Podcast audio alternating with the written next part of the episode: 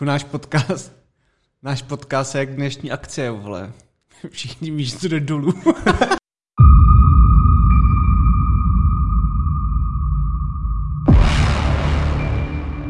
Vážení a milí diváci, vítejte po týdenní pauze zpět u PP Logic. Čau Adame. Ahoj Honzo, vítejte. Doufáme, že jste dohnali všechny resty mezi tím, když byla pauza v ne- neskouknutých dílech.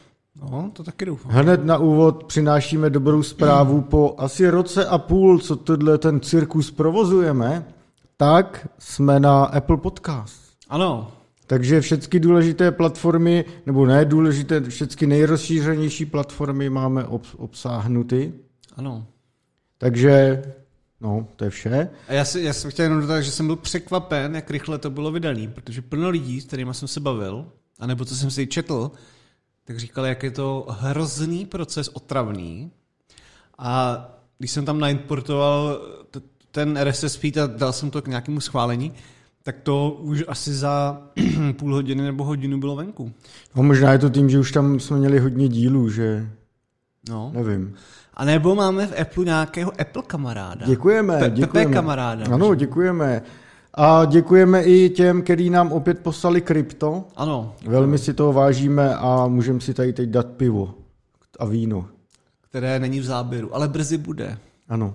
Takže eh, tohle, pak ještě zdravíme Ivana Kutila na Twitter, kde zveřejnil obrázek jeho nejoblíbenějších a nejposlouchávanějších, nejpos, nejvíce poslouchaných podcastů a jsme hned na druhém místě. Ano. Musíme se snažit eh, to dotáhnout eh, pro příště na první, ale i tak jsme potěšeni. Takže zdravíme do Google. Ano, a vyvolává to otázku, proč má Ivan tak špatný vkus, zvláště na druhé místo, ale tak děkuji. ano, jako, taky si říkám, pravda. Nicméně nás to uh, těší. Lechtá v podbřišku. No ale zase teď trošku vážněji. Rozmohl se nám tady takový eh, trend velmi špatný a to je veřejný fat shaming Adama. Z, realita vždycky byl v pohodě týpek, dokud se nezaložil Discord. Že? Re, tam realita vždycky napsal prvý a dobrý. A na Discordu si dělá hodně srandu z Adama a má no. uh, špatné průpovídky, i když tohle možná s- eh, psal na YouTube. Nicméně si nám stěžuje, že Adam přibral. To je pravda, ale. to, proti tomu nemám co říct. Nicméně je to ošklivé to takhle psat na veřejnosti. Tak Adam má teďka zimní spánek, ne? Jako vždycky. Ano, já vždycky přes zimu, když si pustíte zimní, podle mě z minulého roku, tak jsem tam taky přibral. To je moje sinusoida. A pak vždycky, když začne jaro, tak na jde jaro, tak cvičí a správně jí. Ano, je to tak, no. Hm. Je to tak. Takže uh, chtěl bych zkázat panu Realitovi, že může se na mé krásné mužné tělo a vyrysované žilky zhruba v květnu. Jo, ano, bude to skvělé. Ano. A, a mimochodem, eh, tam, kde skladujeme tuto audiovizuální techniku, No. všechny tyhle ty krámy, včetně světel, tak se skladuje v místnosti, kde jsou i velké čínky, takže je to skutečně tak. Ano. No a hrozný bordel, no, tam je. Dále Milgard na Discordu psal, že jako si chtěl, aby nám lidi dávali nějaký e, přezdívky, protože jeho žena sleduje nějaký podcast Vlněné sestry, kterým říká vlněnky a to jsou docela tak opleteně to pěkný, dob- dobře to je. A, a, a řekl, že, že bychom si mohli říkat pepíci, no. No, to, mě, to jsem se právě bál, že to někdo zmíní, ale nevím, ještě, ještě musíme to nechat projít radou na vysílání asi. No. Mě vždycky pe- Pepíci říkají na, bra, Braňo na Slovensku, to je mluvčí esetu. A vždycky, a Pepíci z Česka přijeli, nazdar Pepíci. No, My právě. nejsme žádní Pepíci, vy lidi na Slovensku. Čobolové. Přesně. Uh, zdravíme všechny posluchače na Slovensku, včetně samozřejmě reality.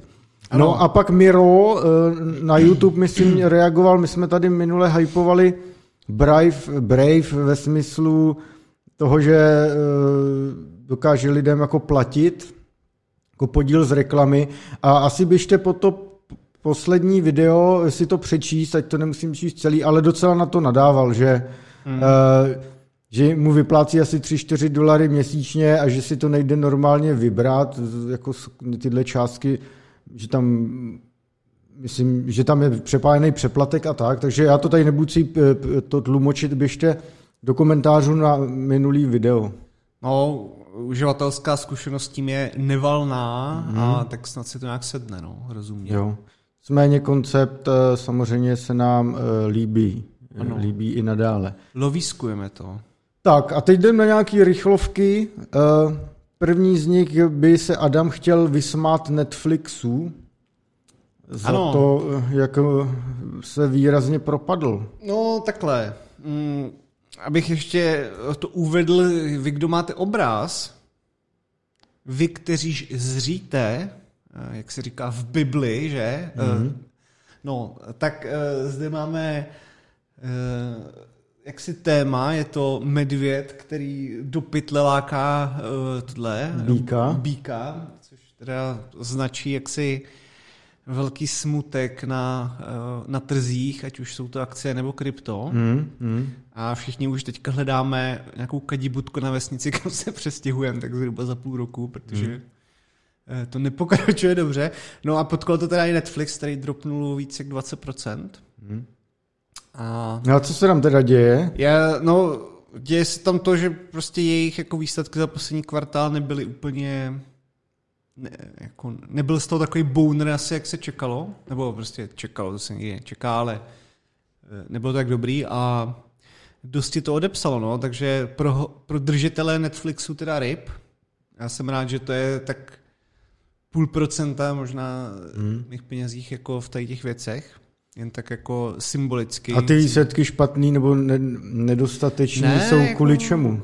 Uh, Už to neroste tolik jako dřív? No jasně, no, ten růst je jako pomalejší, no. Tak hmm. přece... Oni tam tyjo, moc, nic moc nedávají, mně přijde. To, to takový... Tak asi jako spíš... ten, většinou tam není žádný obsah moc pro mě, no, jako občas ten, ta nová produkce, jako vý, výjimečně. Všichni... To jsou samý reality show s debilníma lidma, uh, takový ty že jsou někde na ostrově a to prostě úplně dementní to a, a nepřijde mi, že by tam jako, říká nějaká... Ale tady to, jak, jak, jak, jak se to jmenuje? Tady ta... Že o tom mi někdo říká, já znám jako pár docela, bych řekl, um, jaksi chytrých lidí, vzdělaných, sečtělých, uh, kteří uh, v jambickém pentametru uh, dokáží hovořit o téměř čemkoliv. Hmm. Ale někdo mi, to bylo taky nedávno, řekl, tohle, teď se koukal na tu realitu, ne, jako oni tam jsou ty jakoby, lidi jako pěkný a nesmí spolu spát. Říkám, no to je ono. No. Uh, ty vole, na to si, na to si dívám. Hej, my si vždycky sedneme s přítelky a koukáme na to.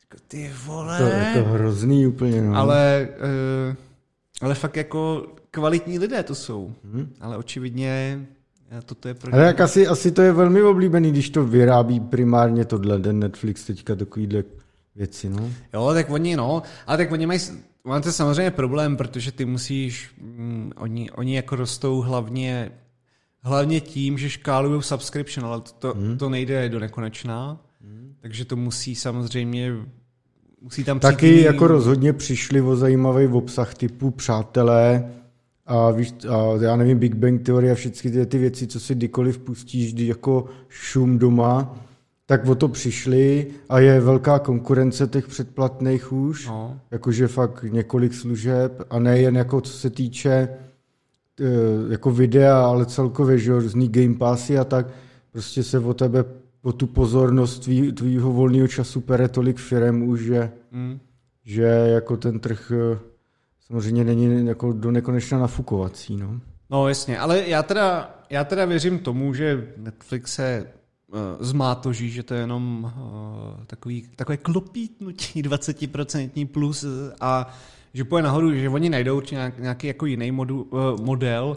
A tak oni, zkouší ty hry ještě i? No, jako uh, no, myslím to... si, že Netflix je jedna z firm, aspoň jaký znám já, buď to, ať už teda z nějakých knížek nebo třeba z lidí, co tam dělali, tak prostě mi přijde, že tam jsou docela rozumní od, lidé s otevřenou hlavou, byť teda no, vždycky jsou taky ty joky, máte třeba česká historie a tam ty Bílí panovníci a Netflix Adaptation a teď mm. je to v africkém království, jo, tak, tak vždycky z toho se samozřejmě štíhají prdel, mm. ale jako jinak eh, ty tam makají jsou docela schopný, tak si myslím, že se to zase zvedne. No. Mě by zajímalo, kolik by se jim zvedly tržby, kdyby e, nemohly fungovat ty rodinný účty.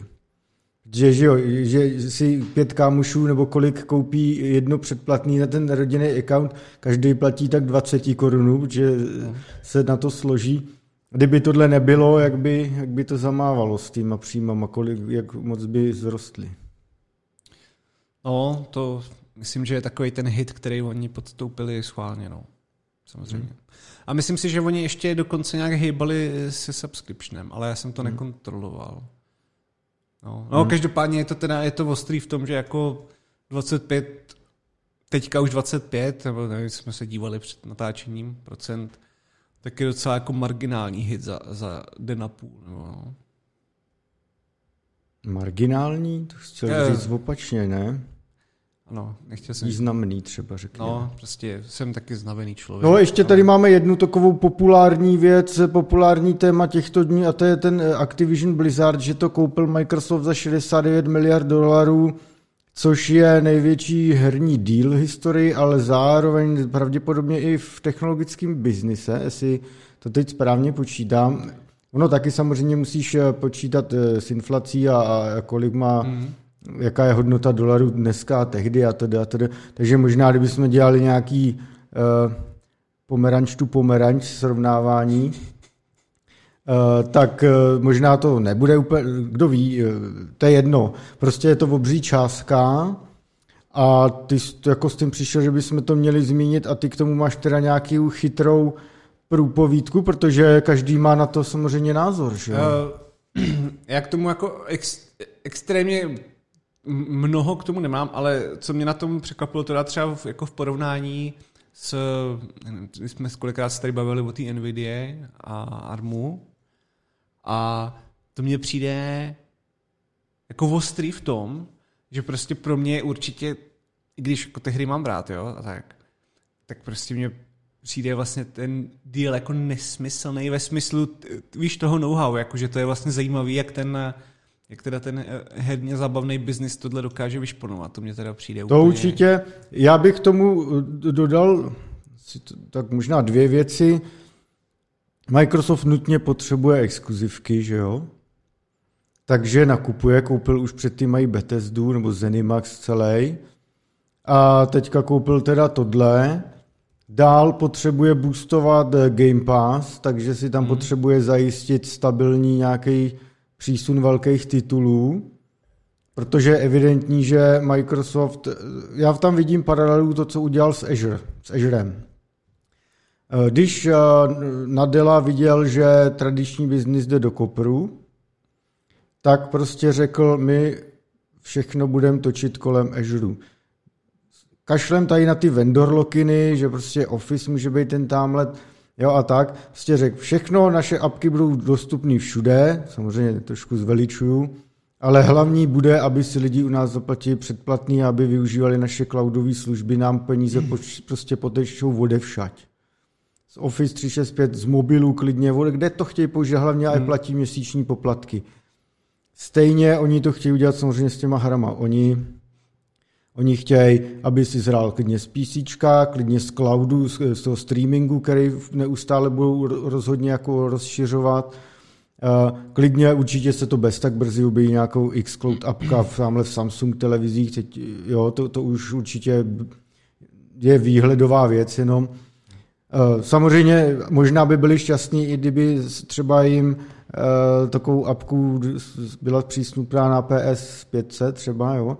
Ale pointa je ta, že eh, oni nutně nepotřebují to mít jen ten Xbox, oni, oni prostě kdekoliv to půjde, tak budou chtít prodávat své předplatný na ať už eh, Game Pass jako takový nebo cloudový hraní výhledově.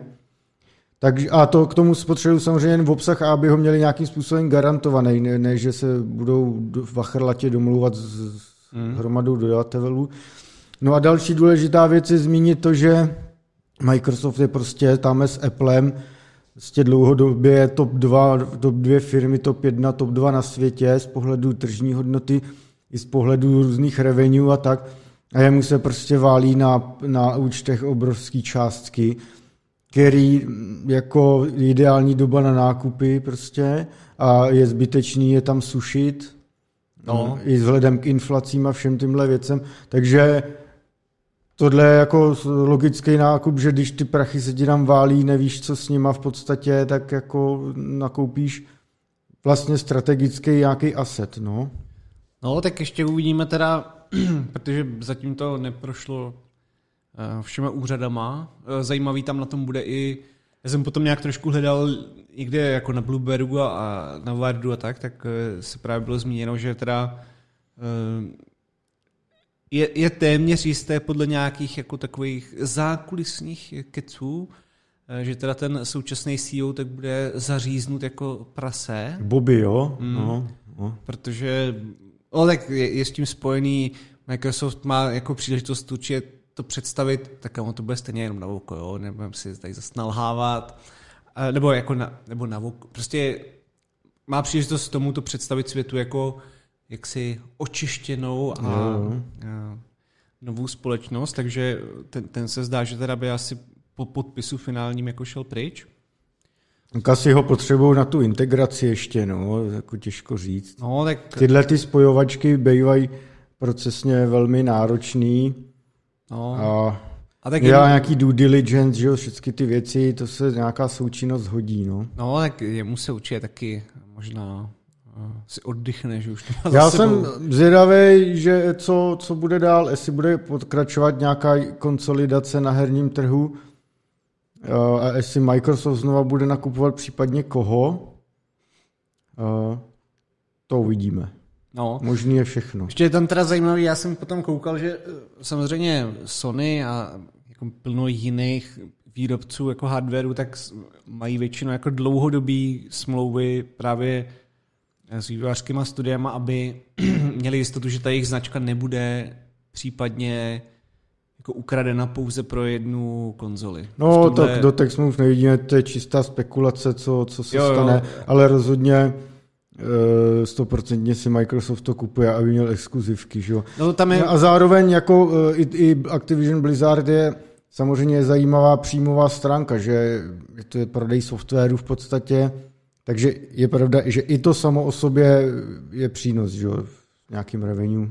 No spíš, spíš tam teďka už byly nějaké jako zákulisní bitky o to, jestli vlastně uh, jako nějaký ujištění z, ze strany Microsoftu, jestli uh, jako hodlají Call of Duty a všechny tady ty značky jako zachovat multiplatformní a bude zajímavý potom zjišťovat vlastně na, na jak dlouho se tady ty smlouvy podepisují, jestli se dají nějak vypovědět, nebo, nebo tak, mm. že to samozřejmě dělá jako velký taky zisky. Mm. Třeba Sony, no. A ještě jsem někde potom viděl, že snad Microsoft se snaží už dřív koupit Nintendo, No, to, to, to bylo, no. A že, že to jsou zajímavé storky, jak se jim úplně vysmáli a hmm. poslali. Nintendo je zrovna firma, která mě vůbec nezajímá, ty jejich eh, styl mi je nesympatický. Ty hry, mně se to vůbec nelíbí, ta stylizace, ta infantilnost, takže mě je ta firma úplně jedno. Tak to vidíte, no. A přemýšlím, koho by mohli ještě koupit. EA rozhodně mě nezajímá, EA navíc mají v Game Passu, to, to, to, to je propojený. Um, Ubisoft, to je asi velký sousto už. To už by, to už a, a tam, už, tam už se pak bavíme fakt o tom, že to už by asi ty antimonopolní úřady možná začaly hodně řvat. Já jsem osobně zvědavý, jak se to vyvine v případě regulátorů i v, i v tomhle, v tomhle obchodu. No, to už je také nebezpečné. Hlavně, co je větší nebezpečí ještě, že třeba ve Vovku by jako tutoriál průvodce byl pan Sponka. To si myslím, že je větší stav. Jo, jo, tak vznikají boží memečka, že jo, jako, no. že se mm, breaking news Microsoft integroval do Call of Duty Excel, že jo. Nebo jak byl takový ten obrázek, jak je takový ten nechutný Microsoft Live, to, ten login všude. Jo, jo, ve, Takže ve Vovku. To teda... Jo, jo. No ale ne, tak eh, já myslím, že se teď budou dít zajímavé věci, třeba bude Vovko v Game Passu a tak, ale mož, já si myslím, že ještě by mohli něco klidně koupit nějaký Square, e, Square Enix nebo něco takového, co oh. ještě takového menšího, relativně s dobrýma značkama, co není teďka zrovna na v nejlepší fázi rozvoje, ta, ta, jo, něco takového. Mm. No uvidíme, uvidíme. Dále bych chtěl, Adam, eh, zmínit, eh, doporučit knížku o machine learningu a deep learningu. Ano, mě to jenom zaujalo, to je takový jaksi soubor stovek řešení na interview otázky, ohledně jako, netýká se to jenom jako machine learningu a, nebo deep learningu, jako ve smyslu jako programování, ale týká se to i od základu jako matematických eh, věcí, jako od analýzy jako po, po regresi, po nějakou statistiku, pravděpodobnost, různý jako bayesiánský úlohy tam jsou a tak, takže je to hmm. docela zajímavá věc na nastudování a myslím si, že je dobrý si to přečíst, i když člověk jako neplánuje v tom nějakou kariéru nebo tak, ale hmm. spíš na, eh, jako řekněme, na vzdělání se. Takže No a další typ eh, je na článek od Everyday Astronaut. Ano, ano. Já totiž, Everyday Astronaut je, tak, to je takový týpek, on je víc teda na YouTube těch kanálů, protože samozřejmě jak začala SpaceX a tak, tak hmm. se vyrojilo mnoho tady těch těch. A tenhle jeden z nich je takový docela, co bych řekl, je známější a je, je, je takový význačný, nebo význačný, no. Jakože občas má i docela rozhovory přímo třeba po launchi jako s Elonem a tak, mm, těch raket, mm. což většina jako médií úplně nemá, že by se za půl hodiny někam vzali uh, Elona Musku, mm. Takže uh, pr- proto je to takový jeho, abych řekl, oblíbenec. No a každopádně, a on občas jako vydává docela jako hodně technický videa, probírají mm. probírají třeba, jak fungují uh, motory, a jaký jsou různý typy motorů, jejich účinnost, co používají rusové, američani a tak. A zrovna tady ten, ten článek, který je o tom, eh, jako o, o palivu a proč se vlastně eh, ty, proč, proč vlastně nedojde k tomu, že se ty, eh, že se ta konstrukce rozstaví, hmm. protože tam ono, to teda závisí na jako mixáži toho paliva nějak, a, a dalších směsí, ale většinou jako seš klidně v nějakých třeba kolem 3000 stupňů povrch slunce nějakých pět a půl, myslím, tisíc, hmm. takže je to jako docela je to hot, jak prostě ty show od Netflixu, jo. je to jakože ostrý docela. Jo, jo, je hot like Mexico. Ano. A e, jako ty materiály, co máme současný a tak, tak na to úplně nejsou stavěný a ono, i kdyby měl nějaký speciální materiály, tak potom e, zas ale je, oni jako jsou různě těžký, že jo, teďka jako by se dalo říct, no tak to můžeme udělat nějak třeba jako ten kov může být, nebo ta slitina může být nějakým způsobem hodně tlustá, že, že se to povede tím materiálem, vlastně se to jakoby vyzáří ven a je to v pohodě, že to zase ti přidává strašnou váhu hmm. a to přidává jako finanční náročnost a to přidává, kolik musíš přidat paliva a tedy a tedy, takže prostě je to, je to komplikované. No a tohle je právě o tom, jako jak se to řeší. A uh, kdo by to třeba neznal, tak si myslím, že je to docela zajímavý. Dají se tam potom najít ještě odkazy jako na další, eh, na další zdroje. A co se mi na tom třeba hrozně líbí, tak jako těch, těch možností, jak to dělat je hodně, ale jedno z mnohých, to si myslím, že třeba lidi tolik neznají, ale ono většinou, když ti ta raketa startuje, jak si můžeš všimnout, že z toho padá třeba i led, že jo. A dost často jako je to vysvětlované jenom tím, jako že třeba v té dolní části té rakety se skladuje prostě to palivo v kapalný jako podobě, takže musí je hodně jako chladný, jo. A, nebo normálně je to plyn, ale, takže to mají schlazený do kapalného. A, a, a, že to jako strašně ochladí tu loď a eh, potom to mm. bere vlhkost jako z toho vzduchu a ten tam tvoří ten led, jo. Ale ono to dost často je, to, to je právě hrozně zajímavé, jak, jak, je, jak je ten, teďka jako ta moje terminologie nebude úplně nejlepší, jo, ale jak je ten výfuk ty rakety, jo, mm, mm. Tak, eh, tak ono, že máš nějaký hrdlo, kterým, kterým je ta energie a, a potom máš nějaký exhaustion, tak, tak jak se to rozšiřuje. A to je, to je právě hrozně makaný, on totiž se to moc neukazuje, ale vevnitř většinou, na, na té vnitřní straně, tak aby nedocházelo k tomu, že se ten materiál rozstaví, tak to palivo, který je právě hrozně schlazený a e, je v té kapalní formě, tak se do toho motoru a k tomu spalování dostává tou vnitřní stranou. Hmm. Takže to, kde ti valí eh, těm 3000 jako stupňů prostě žhavý výfuky po, po té chemické reakci, tak na stěnách toho, toho výfuku jsou, je třeba 2000 trubek malých, který valí to palivo zpátky do toho motoru a tím pádem se to ochlazuje, takže zatímco opravdu zvenku to má třeba minus 100, tak vevnitř to má plus 3000, ne? takže úplně, úplně jako masakr. Uh, to, to, to je třeba jedna věc, jak se to dělá, pak jsou jako různé ještě další možnosti, že třeba na schvál ještě uh, že vždycky u toho, u, u té reakce je důležitý mít, uh, vždycky máš nějaký palivo a pak máš nějaký jako oxidizer, já nevím, jak se to řekne česky, no to, ale to je asi jedno celkem. Ale vždycky máš nějaký poměr, že vždycky část paliva, třeba 30%, potřebuje 70% oxidizeru k nějakému hmm. nasycení. A jakmile máš víc toho paliva, tak to palivo se nespálí. Jo? Prostě to, tam už není zby, z, už nejsou jako nějaké molekuly, které by udělali tu reakci. A ty se třeba vypouští po obvodu právě toho motoru, aby, tak, aby to taky chladili a vlastně vychází nespracovaný, ale tím pádem to chladí. Jo. A je tam jako plno takových tričků, je tam plno odkazů i na jiný jako, jako firmy nebo rozhovory s, s majitelama firm, který vyrábí tyhle motory mm. a, a tady ty, e, tady ty konstrukční věci. A jako je to, je to velká věda, tak je to úplně skvělý. A co mě ještě na tom teda e, hrozně si těším, nebo že naš, za našeho života, protože teďka prostě ty motory, jako jsou strašně výkonný a tak, jo, jako všechna čest, ale stejně to na mě působí, jak když, měl, ty první auta třeba 1930, takový ty prostě uřvaný a smrdí to a ještě ti pomalu, že předtím byly ty zákony, že před autem ti musí běžet nějaký běžet z vlajku, aby upozorňoval, aby jako abys nepřejel ty chodce, hmm. že jo, který byli předtím všude. Tak mi to připomíná trošku tu dobu tou vlastně ne úplně nutně neefektivitou, ale tou technologií, jak ty motory jsou teďka postavený.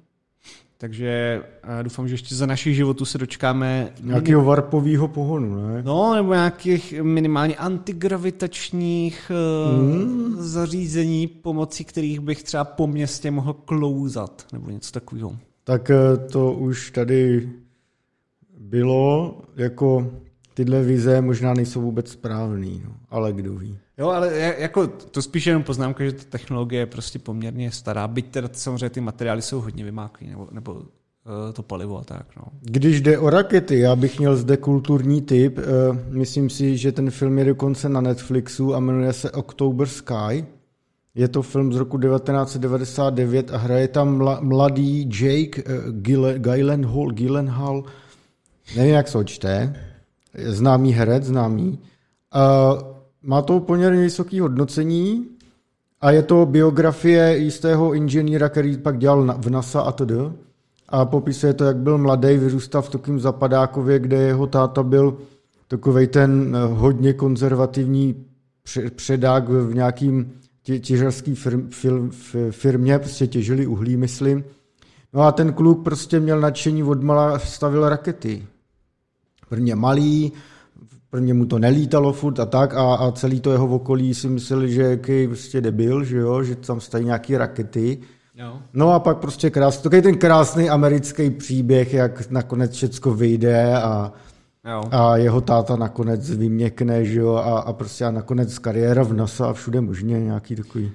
No to já budu muset najít teda ten náš starý nějaký díl, protože vím, že nám tam někdo linkoval, že oni dělají eh, rakety, už je to nějak možná 20 dílů dozadu. Vlastně, no. A že už ukazovali, že nám prostě nějaký YouTube videa z jejich testů. Jo, jo, jo, jako to, to, jsme, to jsme zmiňovali, no, no to jsme no, zmiňovali. To, to si budu muset ještě najít v poznámkách, to tady někdy budu mít určitě. A e, když jsme utokali vesmírných věcí, tak e, taky chtěl Adam dát update k webově teleskopu.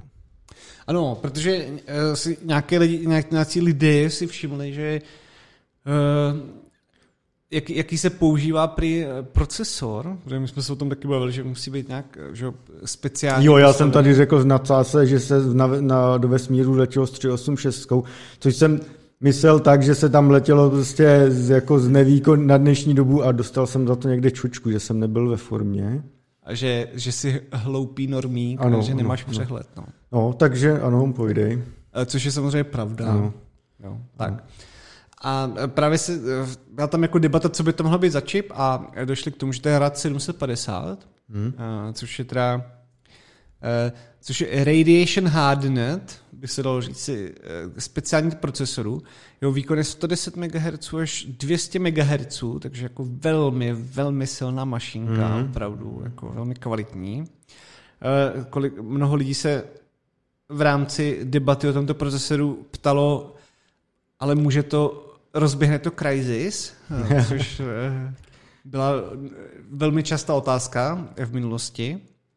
A já jsem našel, že se to, většinou dalo koupit za, jako ono už to je poměrně starý a, a já hnedka vysvětlím, proč se používají starý procesory, ale jako koukal jsem na nějakou cenu, že to je třeba od nějakých 100 do 200 tisíc dolarů podle toho, kdo mm. to má na skladě nebo jak si toho asi cení. Takže to není úplně jako friendly věc, byť je to docela jako šajze ve smyslu výkonu. A ta instrukční sada tak je velmi blízká Gamecube, Gamecube jako avíčku, hmm. ale má to teda ještě nějaký extra instrukce na, na matiku a tak. Že Jasně, no. Tam, no tak eh, v té navigaci a tak prostě se buchy, co se tam všechno zpracovává, takže hmm. aby to bylo rychlejší. A teďka jako ten procesor je poměrně starý eh, ve smyslu té... Tak ono vlastně, když se začne s vývojem, tak se začalo už dávno a ono to nemůžeš každý rok měnit eh, tu architekturu. Uh, no, to jako, to, to je jak kdybys vyvíjel hru 6 let a každý rok měnil engine. Ne? Uh, do, do jisté míry jako... No... Bo jako jasně můžeš dát novější verzi, ale ty prostě potřebuješ... Ano, jako také. To, co říkáš, je určitě validní. Tady spíš v tom, my to, jako, proč se používají tady ty staré věci, tak jsou v tom, že zvlášť tady ten web, jako web, webiáž takzvaný, no. tak uh, Samozřejmě je to drahý jako prasa, je hrozně kritický, aby, protože už se k tomu nikdo nedostane, aby to fungovalo. Takže jo, se používá jo. jako uh, léty vyzkoušené technologie, kde se ví, že to fakt bude valit. No, přesně, přesně. No. Takže, uh, takže to je, to je i ten důvod, proč by se někdo ptal, proč to je taková vykopávka. No. Hmm. To. A ono, ale, navíc, ale navíc to zná, jak známe eh, to u konzolí, optimalizaci i ze slabých věcí jde díky optimalizace vytáhnout mnohé. No, tak jasně, hlavně tam jako nepotřebuješ renderovat. No, to ne, no třeba jo, třeba tam dělají ochu, třeba je to edge computing a dělají předrendering na tom, že jo, na teleskopu, pak to posílají do cloudu v NASA. Uh, ano. Ano. To, je to možné. No, jak jsi zmínil, to, jestli to rozběhne Crysis, ne? Já jsem si vzpomněl, že jsem nedávno zkoušel Crysis Remastered, tu jedničku, remasterovanou jedničku vydali. Jo. Ochu, a je tam, je tam v nastavení grafiky volba Can it run Crysis, to se tak jmenuje, jako jak je tak prostě low, ultra, high no. a, to, a tam Can it run Crysis, jsem to dal. To ti zapne ray tracingy snad na všechno, jo. To je, o tyhle, i na mým relativně dost výkonným počítači teda to funělo, Eh, ten ray tracing jako tomu fakt jako brutálně, že to není, že třeba máš někde ray tracing teď, ale jsou to jen třeba nějaký jednoduchý stíny, není to ten globální ray tracing, nebo je na něco prostě. No. Ne, tak tady prostě to je prostě brutál. No a ty, ty, takže Crysis neběhá dobře ani dnes. Bylo to horší než Cyberpunk.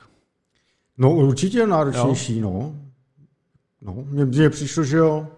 Protože u Cyberpunku si šlo zapnout DLSS, ale to je v Crysis taky vlastně. No, no jako, jako, ne, že by se to škubalo nebo tak, ale bylo vidět, že to funí extrémně teda, no. Nic moc, no. Takže, takže technologická, je to v Game Pass? Ne, ne, tam jsou jen ty původní, myslím. A vy zkoušejte, je to, je to zábavný to sledovat, jak, jak dokážu na takovou starou hru nam, nam, namontovat takový e, moderní jako technologie. Já k tomu teda ještě když k těm hrám si zmínil, tak maličkou poznámku. Jsem se koukal na Šrauda, jak hraje uh, uh, toho boha války, byli God of War, mm, že? Mm, uh, tak jsem si na to vzpomněl, jaká to byla lahůdka, tak jsem to rozjel znovu na PlayStation 5. On za mě nedává, že jsem socka, že jsem si to nekoupil na počítač, ale uh. já teda odmítám si kupovat stejnou hru za 15 stovek prostě ale na počítač. tady na ten ultra wide optimalizovaný miliarda FPS, detaily. Ne, to je vyhazování peněz, podle mě. Ale mm. zahrál jsem si to na PlayStation 5, ještě to dohrávám teda. A opět musím říct, je to masterpiece ta hra. Je dobrá, no. Jsem z toho úplně... Spokojen. Miluji to. Miluji to. Dobře. Uh, dále děkujeme Ovimu, který nám na uh, našem Discordu, kam se všichni připojíte, poslal tip na článek o GPS. Ano. A chceš tomu něco říct? E, jo, je, on tam má spojitost jenom s tím, že já myslím, že minulý nebo předminulý díl od samotného autora, od toho stejného, hmm? jako ne od, od Oviho, ale od toho, kdo vlastní ten web, tak on udělal... Uh, Odkaz bude pod Jo, stra, strašně dlouhý jako článek interaktivní ohledně jako polygonů a jak fungují faces prostě v 3D grafice a jak se dá vyhlazovat nějaký povrch tím, že se přidávají jako další a další polygony. A fakt to měl jako vymakaný. A tady ten borec vydal uh, právě, jak Honzo říkal, teda o, fungování GPS, od, úplně k začátku až po jako velmi detailní jako věci z fyziky a zase interaktivní a ty já si fakt říkám, kolik jako desítek, stovek hodin na to musel ten člověk strávit. Mm, jo, jo. Protože to, to je, to je neskutečný. To, ano, podívejte se na to, no. To si určitě. A vy to budete dlouho číst, teda, ono to fakt jo. není krátký. No, to ne, no. Další typ je ještě nějaký projekt NoClip, to jsem ani neviděl, co, co to je. Jo, to se mi jenom líbilo z toho jako spíš technologického hlediska, protože nějaký Magor, já, myslím, já nevím, jestli je sám nebo nějaký tým, ale pochopil jsem, že jako hlavní je tam jenom jeden člověk. Mm. A v podstatě je to takový jako 3D webový projekt čistě, kde si můžete projít jako virtuálně veškerý levely.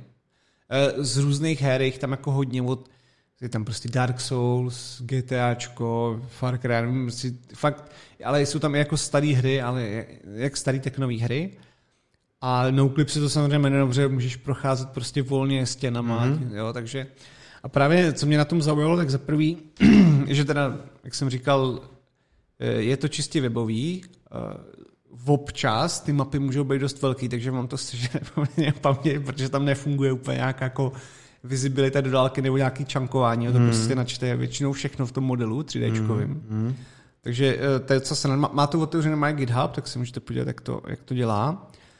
A uh, co je, ještě třeba měl tam, měl tam otázky, jako jestli se to nějak exportovat, ne, ty mapy. A on říkal, mm, tak na tohle nemám vůbec bohužel uh, jako jednotný formát, protože vždycky, co musím udělat, tak ty hry vlastně rozebrat, získat z nich ty modely a pak to převízt prostě do nějak, jako, na, jako v podstatě podle toho, jak to nějaká ta hra dělá, tak to musím nějak převíst, takže říkal, že dost těch her je strašně komplikovaných ve smyslu jako skladování asetů a vůbec těch meshů a že je hrozný no. voser vlastně, což je vůbec zajímavá disciplína vytáhnout jako map, že mesh jako mapy z různých her, protože každý studio to dělá jinde, v různém design, eh, v různém engineu, v různém prostě no, nějakým no, ještě dalším si. toolu, ve kterým skladuješ. Jo, prostě je to komplikovaný jako prase i z hlediska nějaký, uh, z nějaký komprese, což taky tam může na to mít velký vliv, jakým to je formátu. Takže jako docela velký respekt a jako bavilo mě. Je to, je to hrozně pěkný v tom, že třeba můžeš něco hrát a říkat si, ty vole, jak, jak já se odsaď dostanu, nebo jak, jak se dostanu na to speciální místo, tajný. Samozřejmě všichni bychom měli jako neměli jsme podvádět, že? Ale mm, a tohle to si rozjedeš, koukneš se prostě, jak se tam jde a Krása. krása. jako, fakt našláplý, našláplý. Technologicky krásné je taky jisté VP, jistá VPN, která je diskless, diskless, takzvaně, bez disku a běží to in memory. Mm. A o tom ano. taky Adam chce povyprávět. Ano, je to Mul, Mulvat, takzvaný, nebo ta, ta firma teda. A vlastně přešli na to, že, uh, uh, že mají maj, jako na nějakých instancích mají v podstatě diskless infrastrukturu a těch, eh, těch, já ještě jako vysvětlím potom, co to přesně je, ale ten, ten důvod jako je, je takový, že to jako uživatelům to dává větší takovou Hmm, takovou víru v to, že ty data jejich nejsou zneužívaný, nejsou tam, jako, že ty logy opravdu jako zmizí. Mm. Samozřejmě to má i nějaké výhody, protože když prostě celý to běží v rámce a samozřejmě, když se, ten, když se ta instance vypne, tak eh, samozřejmě se ztratí veškerý no, data, takže no, musí, no. Dost, musí dojít k nějakému jako hard v podstatě rebootu a nahrání toho, software, na, nahrání toho víceméně operačního systému. No jasně. A ten, ten se v jejich případě teda jmenuje ST Boot, který je teďka, uh, teďka v betě a myslím, že, že u nich to teďka momentálně běží ve Švédsku, uh, tady, ty, tady ty věci. Je to teda, samozřejmě jako mají tam nějakou, mají tam nějakou security ve smyslu jako podepisování těch imidžů a tak, a co se může, nemůže, nemůže nahrát, aby jako mm. to bylo nějak zabezpečený. A jako je jedna z dalších výhod, kromě té bezpečnosti, tak taky samozřejmě teda i, že máš jako těch point of fail máš jako méně, protože když se ti rozbíjí disky, tak, tak ty je tady nepotřebuješ hmm. vůbec. A e, docela, docela i zajímavý je, e, je to, když my jsme se tady kolikrát, my jsme se třeba bavili o, o Terim, že jo, jak měl ten svůj, ten svůj OS, Temple OS. Ano, ano. A ten vlastně taky víc, ten, ten taky by, jako dokázal běžet i v rámci uh, dokázal být jako izolovaný taky, taky z disku, mohl být taky hmm. z, jako z paměti. A já jsem si právě říkal, jak je zajímavý, že je to taková jako velmi rozumná věc, koru toho VPNka, a vlastně mně přijde, že tady ta firma je jako jedna z prvních, který to dělá. Nebo, no. A teď, teď já nemám nějaký velký přehled teda o VPNkových firmách. Jo. Hele, ne, ne, ne, nevíš, jak technologicky fungovaly dřív vždycky byly, třeba když jsem si kupoval nějaký počítač, počítačový časopisy, tak tam byly vždycky live distribuce Linuxu, že nějaká Mandriva a Mandrake předtím a takovýhle. A vždycky se to nabootovalo přímo z CDčka, ten systém, a mohl si to zkoušet, aniž bys ho instaloval. No. A já si právě nejsem jistý, jestli to načetlo všechno třeba do, do paměti, což mě přijde, nevím. A pak, protože to CD se netočilo furt, takže to muselo být někde v paměti. Nebo jestli si to odložilo něco na disk, což asi ne, když tomu nedáš partitionu nebo něco takového, ne, to prostě nabutovalo přímo z CDčka. Mm. Ne, nevíš, jak to fungovalo? Já to jako u tady těch... Možná to prostě bylo easy, prostě to e, načetlo něco do paměti a když to potřebovalo něco, co načtení, tak si zase šáhlo na CDčko a možná z toho jen dělám nějakou tady jako... Já myslím, že těch přístupů mohlo být jako hodně, no. Že hmm. první mohl být jako RAM only, pokud to, no když v té době taky teda... Ty právě ty ramky zase nebylo tolik, no. V té době to nebylo zase tak to, ale já si myslím, že jako tam asi by nebyl ani problém, aby si to alokovalo něco na disku, no. Jako. Možný to je, já, já, fakt, já fakt nevím, protože jsem to tehdy jako nějak neměl ani mě to vlastně nenapadlo zkoumat, protože jsem zkoušel někdy jako úplný embryo na, na základní škole a ty znalosti samozřejmě byly nula, že jo, těch věcí, takže no. ani nenapadlo zkoumat, jak to funguje, to až... Zkusím si to najít, jestli to někde najdu, jak to jo, funguje. to, to by mě taky zajímalo teda, no, jak to... No já bych ještě k tomu, uh, ty zmiňoval, že prostě když se to vypne, že jo, ta ramka, tak pak se to smaže, normálka, Teďka vědci na univerzitě v Lancaster, Lancaster vyskoumali technologii, kterou pojmenovali Ultraram. Je to teďka čerstvá věc, dám odkaz.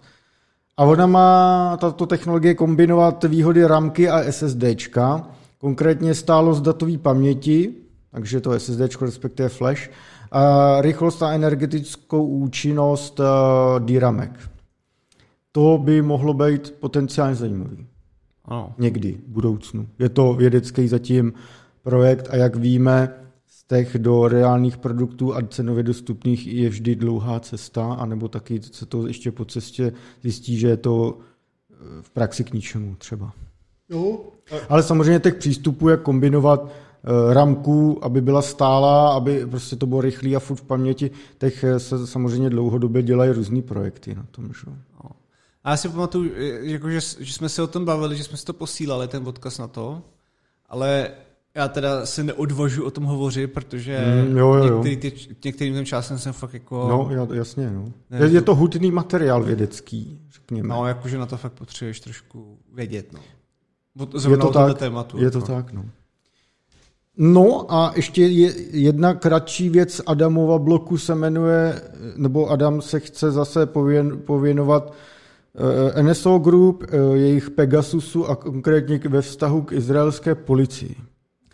Jo, já jsem jenom zahlídl takový článek, že už jako delší dobu teda izraelská policie nějaké složky vlastně používali Pegasus na, na, ne jako ven, ale teda hlavně i dovnitř na své vlastní ovečky, že? A že to... Kontrola musí být duchu. Že to jako vlastně není moc dobrý, že, že to nebylo jenom jako ve smyslu, že jsi něco provedl a potom teda po tobě šli, ale jakože preventivně, aby jako získávali různé informace. Ono to tam bylo tak jako lišácky, vždycky lišácky ve smyslu, aby jsme věděli, co ten člověk případně v minulosti udělal, ale jako samozřejmě to je jako pro nějaký vydírání, že jo, typicky. Mm. Když jako od někom něco jako víš, tak eh, potom to chceš použít proti němu, protože třeba je politika, aby se to nedostalo ven, nebo něco takového. Takže jestli na to můžete přečíst, to mě teda přijde taky... Ale uh, Ademe, já ti řeknu tajemství. Kompro se schání vždycky a vždycky se schánět bude, jen k tomu teď byl lepší tulíček, no. No, ale myslím si, že... No, no jako dobrý, no, ale myslím, že jednou pak někdo bude vyset na kandelábru, voláš někomu rupnou nervy z tohle. Jako... Zas ty tvoje důmsejerský, ty jo. Každý, každý, každý týden hlásíš nějakou revoluci, že bude v nějaký zemi, jo. Ale hovno. To, to bude, minule jsi říkal, že to bude kde? Ve Francii. To jsem neříkal, že bude brzo, to jsem říkal, že... Časem, časem. Jednou tam bude, no. Dobře, no. Tak, eh, tak jo, no. No, takže, se, takže si to můžete přečíst a je to, já jsem právě jako ne, já bych nečekal použení toho Pegasusu takhle, protože ono, když se potom, tam teda Bůh ví, jaký byly podmínky licenční, ale to je spíš taky z důvodu, že jakoby navenek ty podmínky byly jako docela přísný ve smyslu ceny, a teď myslím přísný jako v tom slangu, jako ty, tak to bylo přísný. No, teď jo. E, protože... Bylo uh, legit. Jo, jo. legit as shit, poněvadž eh, jako to byly desítky třeba tisíc dolarů jako za sledování jednotlivce, hmm. ale tohle byl jako opravdu masový nástroj víceméně, jo, jako ne úplně na každý no, jasně, no, jasně, ale, jasně. takže tam museli, no tak ale přece jenom je to teda izraelská společnost, takže... Mně se líbí, jak se vždycky objeví nějaká takováhle firma, která dodává takovýhle eh, libůstky do různým stranám a jak pak vlastně, jak to praskne, jak oni hrozně rychle pak jako zase skončí.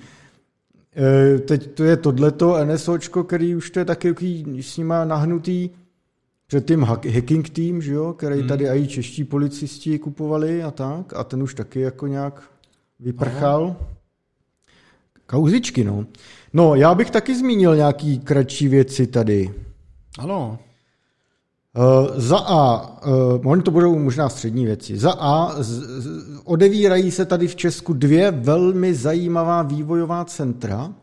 Se tady odvírají teda furt nějaký, ale tyhle jsou obzvláště, uh, řekněme, takový, takový známý značky to jsou.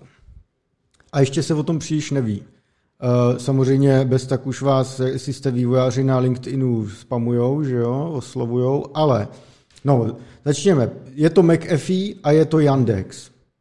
Ano. Já bych s dovolením začal Yandexem. Jak jistě víte, Yandex je v Rusku něco jako seznam CZ v Česku. Největší tamní internetová firma, která má vyhledávač a tohle, tamhleto. A jde mnohem dál ještě za to, co dělá seznam, protože Yandex má vlastní jako Uber, vlastní nějaký rozvoz jídla, vlastní cloud, jo, a všechny tyhle ty možný, možný uh, služby má a nesejluje jenom ruský trh, ale obecně řekněme rusky hovořící trh, takže i takový ty okolní stány, že jo, takový ty země. Stány, ano. Ano. Točí se kolem Yandexu jistý kontroverze, eh, třeba ukrajinská vláda zakázala eh, v roce 2017 služby Yandexu na svém území, eh, obvinila firmu, že nelegálně sbírá data ukrajinských občanů a předává je rus, ruským bezpečnostním složkám. Je třeba říct, že Yandex to popřel, ale ten zákaz Ukrajiny byl nedávno prodloužený až do roku 2023, že na další období. No, tato firma je velmi jako schopná, je na New Yorkské burze, daří se jí dlouhodobě a je, je, je možný taky říct, že ty lidi, kteří to založili a kteří se kolem toho točí, tak eh, se hodně znají právě s Ivem Lukačovičem, že vím, že už dlouhodobě tam ty kontakty mezi Seznamem a Yandexem jsou.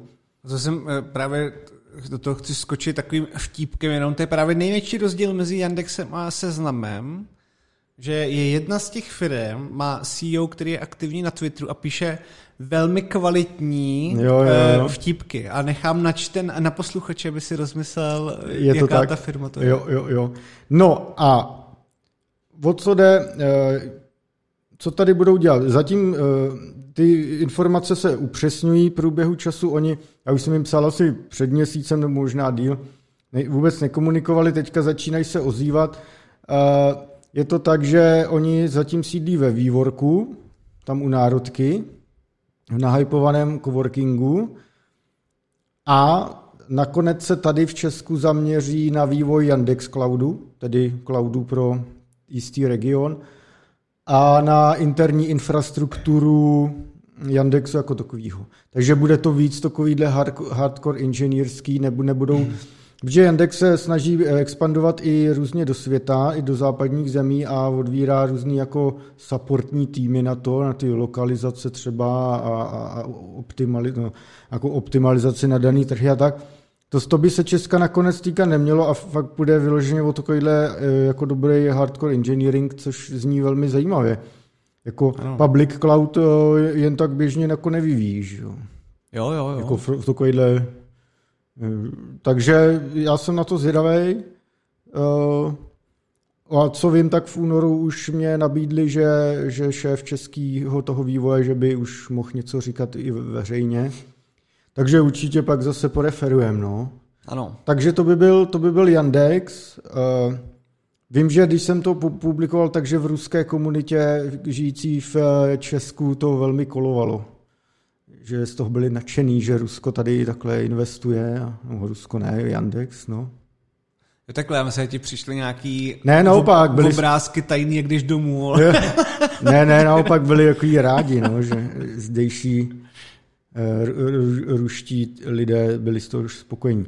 No a dále to McAfee. McAfee je vysoce zajímavá firma, jako, nebo jak se to veme, no. Zřejmě největší konkurent Avastu, že? jo. A dalších podobně zaměřených uh, firm. Já prvně zmoni- trošku popíšu, jaký tam bylo dění v tom McAfee. Uh, McAfee bylo v roce 2010 za skoro 8 miliard dolarů koupený Intelem.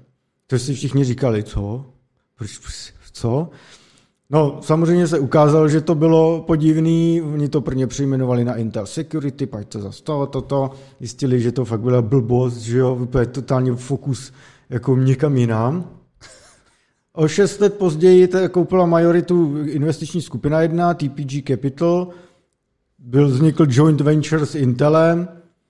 A loni na podzim to poslali na burzu, jo, Divoké. ano a letos, nebo letos, loni v listopadu, že nedávno skupina investorů uh, oznámila, že ten McAfee koupí za 14 miliard dolarů, no a v podstatě to teda překonává tu transakci Avast a Norton, to je za, za pouhých smrdutých 8,6 miliardy dolarů. Spím.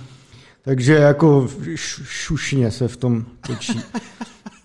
No a takový eh, byl příběh McAfee, eh, já jen dodám, že ten pán, který umřel ve věznici kdysi v Guantanámu, nebo kde to pobýval, eh, zakladatel McAfee, jak už 20 let snad tam v té firmě nebyl, nebo jak dlouho. A to je velmi zajímavý pan, to jako Ano, no, to je- doporučuji občas No, ano. najít si o něm něco, protože to je fakt Jo, jo. šílenec. To je... No, takže to už mělo po něm jen to jméno, ale dlouho s tím nebyl nijak spjatý. No a ještě z toho McAfee se vypreparovalo loni sekce na velké firmy, to koupil podnik Symfony. A- A nyní teda McAfee dělá podobné věci jako právě Asset, Avast, Norton, takže ty koncoví uživatelé. Hmm. A ten biznis loni byl 1,6 miliardy dolarů uh, jako revenue. Jo? Takže není to největší firma na světě, ale pořád jako docela nějaký prachy tam jakoby jsou. Ještě bych dal takový fun fact. Pobav mě. Právě v těch různých divokých letech eh, 2017 až 2020, jo, eh, McAfee mělo CEO, který se jmenoval Christopher Young. A ten dříve pracoval jako vice prezident kyberbezpečnosti v Cisku. A, a mimo jiný dohlížel na to, když, eh, když Cisco koupilo tady český Cognitive Security, mm-hmm. Michal Pechouček a Martin Reha. Začlenili je do CISKA a vytvořili v Praze R&D centrálu právě pro cybersecurity plus AI a začali na ČVUT platit nějaký výzkum, prostě nějakým doktorandům no. a tak. Takže vlastně všechno je to propojený. Ty biznisy, ty, ty vztahy, že jo. Všichni se znají a, a a to byl ten fun fact, jako. To byl ten fun fact. Já myslím, jako, že nějaká vtipná historka z jachty, vole, nebo... No, tak ne. No. No, tak teďka... Ale děkuji. Jako nějaký vtipný zážitky z jachet bych měl taky, ale zejména třeba s Larrym Ellisonem, zakladatelem Oráklu, ale já o tom nemůžu mluvit takhle tady. To my si řekneme až po natáčení. No. To bude speciální... Ale řekněme, ne, nebo... že jsou příběhy, kde figurují eh, třeba lidé jako bývalý šéf Sasky a tak a jsou to zajímavé příběhy. Tak. Nechutné. Kdo ví, kde je Mukunec Hušák? Jak se jmenuje Hušák? Jezdí na Poníkově na svém panství. Asi jo. Tak, eh, no a teď to McAfee teda zakládá vývoj v Česku, nejenom v Praze, ale i v Brně, kde jistě máme nějaké posluchače, protože je to velký IT hub. No, Taky opět ještě nic neřekli jako na plnou hubu, odvíráme, ale začali oťukávat, schánět lidi. Praha, Brno. No, zatím plánuju, zatím plánuju nabrat tak 20 lidí, co tak vím, ale mm, jelikož zatím se mnou nemluví oficiálně, tak eh, to berte tak jako, že to jsou hmm. různě pozbírané jako střípky. Uh, a co je zajímavé, že by se měli fakt soustředit na relativně jako náročný hardcore věci. Konkrétně by se měla vytvářet nějaká nová generace technologického jádra celého toho jejich cybersecurity balíků. Hledá se i ředitel vývoje, softwarový architekty, všechny tyhle ty pozice. Takže Bohužel toho zatím zase nevíme tolik. Ono, když si najdete, oni už mají vypsané nějaký pozice třeba na LinkedIn, takže tam najdete, co, co přesně jako chtějí za jazyky a tedy. To tady asi nemusím všechno přečítat. Nicméně je zajímavé, že to vývojové centrum tady vzniká. Oni několik měsíců po té, co McAfee zavřelo vývojový centrum v Izraeli s tím, že chce kapacity jako přesunout jinam, podle mě jako i kvůli nákladům. Spíš tam našli tohle, od poslech od Pegasu. Možná jo, no. A, a jako je to pěkný, že sem ty, eh, takhle, třeba takováhle firma přijde, protože zase to vytvoří nějaký další střípku, střípek do toho ekosystému těch cyber security. Že jo? Samozřejmě vznikne větší konkurence a zase přinesou jiný know-how, Třeba no, nějaký jiný lidi přitáhnout ze zahraničí. Já myslím, že to fakt bylo, jako ty náklady nevím, ne? Ty náklady... No, v Izraeli je ultra drahý. To, to je, třeba Tel Aviv je teď tak v top pět nejdražších měst na světě a možná, že nejdražší. Cože? Tel Aviv je drahý, jako prasám si nejde. Jestli tady nejde koupit už byt, tak v Izraeli, v Tel Avivu to je velký brekot. Ale jako tam nemají zase tak takový platy hrozný. No. V Izraeli jsem, jsem, nebo jako pokud teda nej, jsem, se to nějak strašně rapidně nezvedlo. Od... Jako je, je, to, dra, je to drahý. Je to drahý. Jo, to mi hmm. připadá teda to. A když jsem tam byl naposledy, to je tak dva, tři roky, když jsem tam, jsem tam, myslím, byl s izraelskou, izraelský ministerstvo zahraničí mě pozvalo na týden, eh, že jsem si mohl mluvit s kým chci ohledně IT a tak, že mě dostali všude. A vím, že když jsem se tam jako bavil o tom, takže extrémní problémy s těma cenama, no. Zajímavý. Sam se furt staví nový a nový mrakodrapy, začíná to fakt být jako celá impozantní. Mrakodrap z písku a vody? Ne, ano, to si dělám srandu. Ano, jako... Čery rajčátek. Hlavní konstrukční. ano. ne, to... No nicméně v Česku, eh, krom Avastu a tak, tak tady samozřejmě jsou Další eh, jako vývoje cybersecurity, ať už to Cisco nebo Trend Micro, to je japonský, o tom se tak málo ví, že to tady mají. To jsme, myslím, zmiňovali ten Sentinel One, eh, že tady chce najmout 300 lidí. Jo, jo. No a eh, třeba, třeba taky uh, ESET, jen tak na, naťuknu, že má, on má tady tři vývojové centra, Praha, Brno, Jablonec. A letos přijdou nějaké akce, které to mají posílit. Zatím Hmm. nemůžu říkat víc. Ale co třeba já jsem se ptal, já jsem se ptal uh, Martina Matuli, což je uh, ředitel Sentinel One, co tady má za úkol vybudovat to R&D. Mají asi investovat asi miliardu korun na těch 300 lidí najmout. Tak jsem se ptal, jak to, že sem furt někdo jako chodí, vy tady chcete najmout 300 lidí a už se tady tři roky říká, že žádný nejsou. Jo? Tak říkal, říkal mě, že probíhají různé vlny propouštění občas, že se třeba v Avastu zrušil ten jump shot, anebo že jistá eh, banka, od který máš fialovou mikinu, uza- uzavřela velký, relativně velký vývoj, No. že se ta vlna dostane na trh a rozebere se to. Takže prý jako se to takhle občas dá, ale To je to takový, že spolíháš... No, No jasně, no. A mimochodem eh, Asset, když šel do Brna zakládat vývoj, což je pár let zpátky, tak to bylo v době, kdy Avast koupil AVGčko a v AVGčko mělo obří vývoj v Brně, to byla br- brněnská firma a samozřejmě nastaly, že jo, mm, jak to říct, optimalizace, takže se propouštělo hodně, jakože hodně, tak okamžitě samozřejmě vysí- vycítil, tam, tam naberem lidi a založil tam kanclíky, který od té doby rostou. No. Mm. No, tak zajímavá strategie, no. Já bych, se, já bych teda na to měl asi žaludek, nebo že, jako koule a žaludek ve smyslu čekat na ten trh. A No, jasně, to, no. Ale chápu, no. Takže, takže tak, no. Eh, Dále já bych chtěl, já jsem tady jednou týzoval, že jisté české datacentrum eh, zdražuje. A já bych už ten příběh mohl povědět trošku. V Malešicích na okraji Prahy, kde je nějaká teplárna a bývaly tam tiskárny a, a takhle, polygrafický průmysl, Ano. tak již samozřejmě řadu let funguje datacentrum TTC. Oni měli, nebo furt mají starý datacentrum a zainvestovali stavbu novýho, který je hned vedle. No a tato firma TTC je velmi jako zajímavá dlouhodobě, já, dá se to považovat, že tyhle dvě datacentra, to, můžeš to brát jako jedno, že jsou u sebe, je jako největší asi v Česku. Jo? A oni loni spekulovali na to, že poklesne cena elektřiny a jak jistě všichni dneska ví, tak eh, to byl velmi špatný kalkul. Ano. A brutálně teda eh, museli nakonec tu elektřinu nakoupit, že jo, na trhu. A já tady teď nebudu říkat, že se to skládá nějaká silová složka a tak, prostě ne- nebudeme úplně do toho zabředávat. Nicméně prostě nakoupili teda už za hodně draho. No a teďka ty ceny, teďka ty ceny. Uh.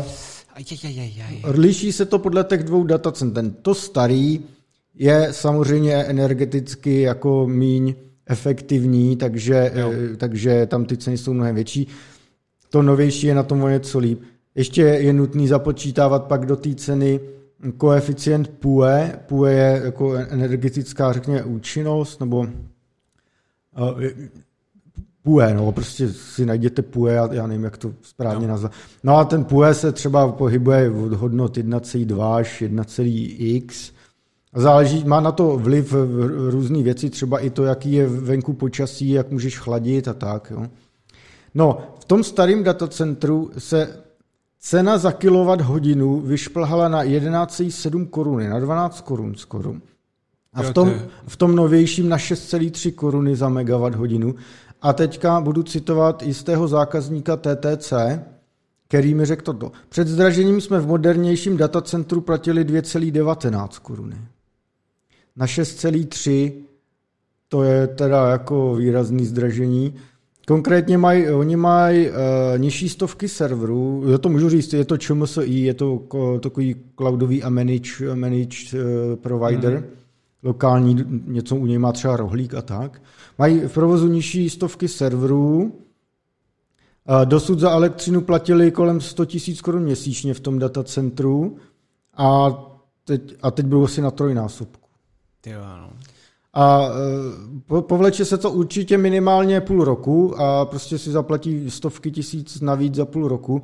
Říkal mi eh, Václav, že Václav Svátek z té firmy, že, že jako jsou schovývaví zatím, protože mm, TTC dlouhodobě mělo ty ceny nejnižší, 2019 korun je super cena, že protože to mají technologicky dobře eh, jako postavený, takže jako dlouhodobě fakt byli výrazně pod trhem. Ne, že by to dotovali, ale že to fakt měli dobře zařízený.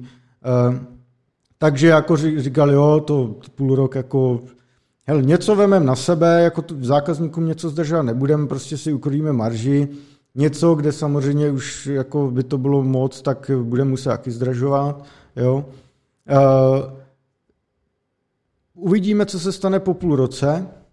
Já to jsem velmi, velmi zvědavý, protože zatím to, já nevím, já, já, já rozhodně nejsem, uh, nesleduju na denní bázi ceny elektřiny a tak a nesleduju vůbec jako energetiku. Takže ne, neumím, neumím říct, co se stane za půl roku, až se budou dělat nějaké další nákupy a tak.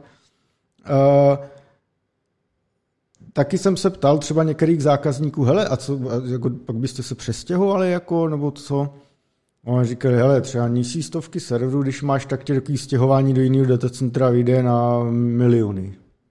Hmm. Takže ono si pak taky musíš, jo, ještě s tím to sraní hrozný, a, a takže, takže asi tak, no.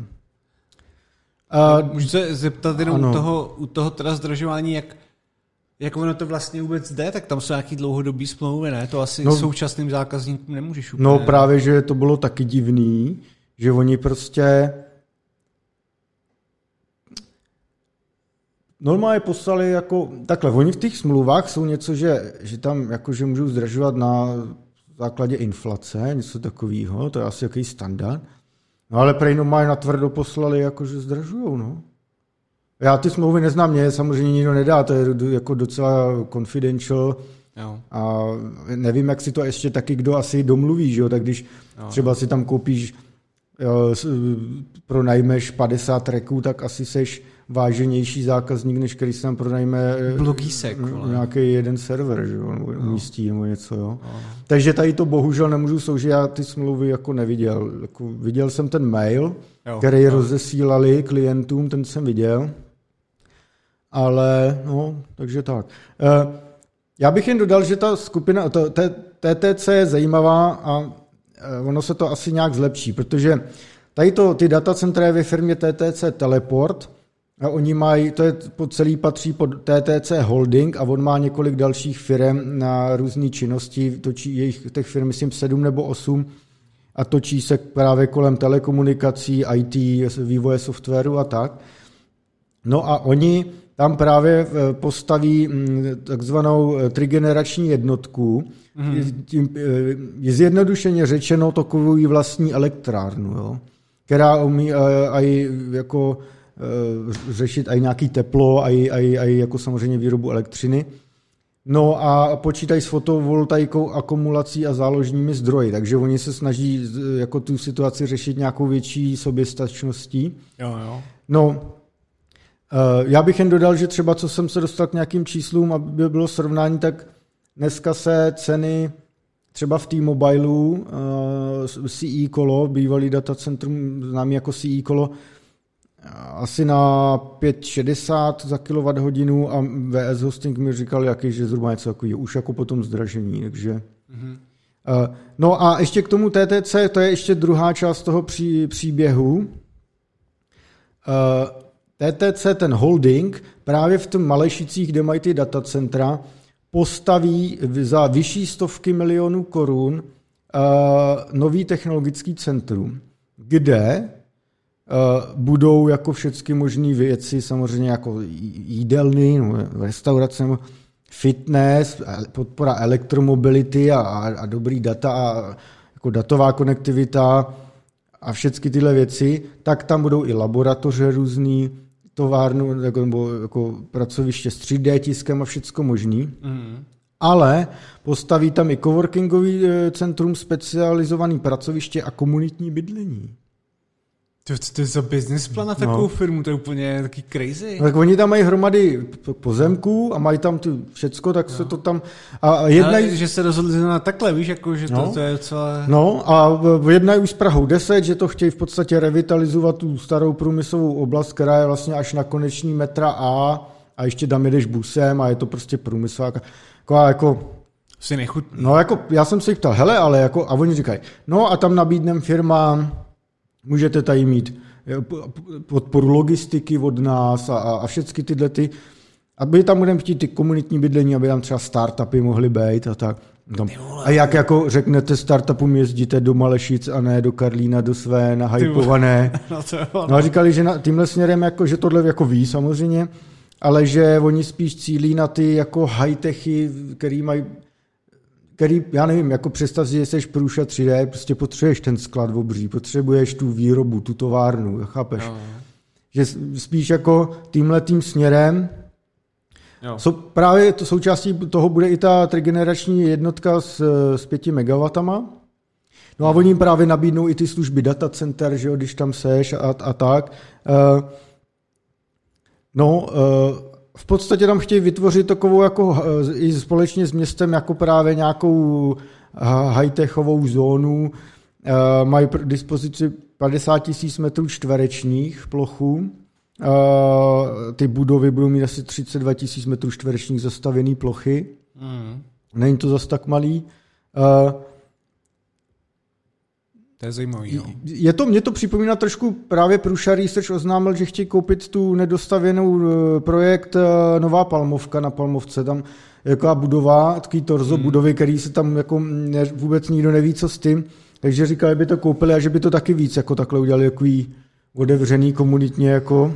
Tak přece ta palmovka je ještě blíž, no. Jako... No, palmovka je samozřejmě, to, to půjde nahoru, že jo, to, to, no. to půjde... A já jako chápu ty argumenty pro tu výstavbu, co oni říkají, jako ne u ale u, Hmm. u toho, u toho Stingu, ale uh, je to teda zajímavý bet, no, protože já si nedokážu přes, jako třeba takovou dálku já jezdí trochu, tak jsem nezaměstnaný. Ne, tak to, to, bude, to bude fakt jako vyloženě pro firmy, které fakt tam potřebují Oni jim pomůžou i s nějakou logistikou, eh, napojí je na vlastní infrastrukturu, eh, budeš tam mít ty dílny, mm, jo, No, že to to- není fakt jako pro to, že tam budeš vyvíjet mobilní apky, jo, že je spíš jako, že No, máš jasně. hardwareový startup, tak Jo. a hardwareový startup třeba už potřebuješ nějaký jo, věcičky, než jen cool kancly na pobřeží eh, v Karlíně, nebo tak. No, ale je to jako zajímavý bet, no. Jo, To jo, jako, jo. cílí jako na věci uh, vyloženě jako třeba technologie spojený jako s energetikou, s- jo, Jo, s jo. chytrýma budovami. Je to jako IT, ale víc jako do toho hardkorového uh, průmyslovějšího, řekněme, zasazení. Ano, má to i fyzickou podobu. No, může být, no. Takže, takže já, já jsem na ten projekt zvědavý. Uh, oni už založili, založili i takový svůj technologický inkubátor 4X, uh, a který má právě do toho zapadat, že, ti, že oni ti můžou do tebe investovat nebo třeba pomůžou s prototypováním a vývojem hardwareu, projektovou podporou, uh, případně můžou i za, zainvestovat a, a tak, takže Mm. Uh, celý by se to mělo rozběhnout na konci roku 2024 a s rekonstrukcí se už začíná jako teď, teď někdy letos. A jen ještě možná dodám, že ten TTC Holding eh, je český. Oni tam byli italští investoři, ale čeští eh, majitelé to vykoupili.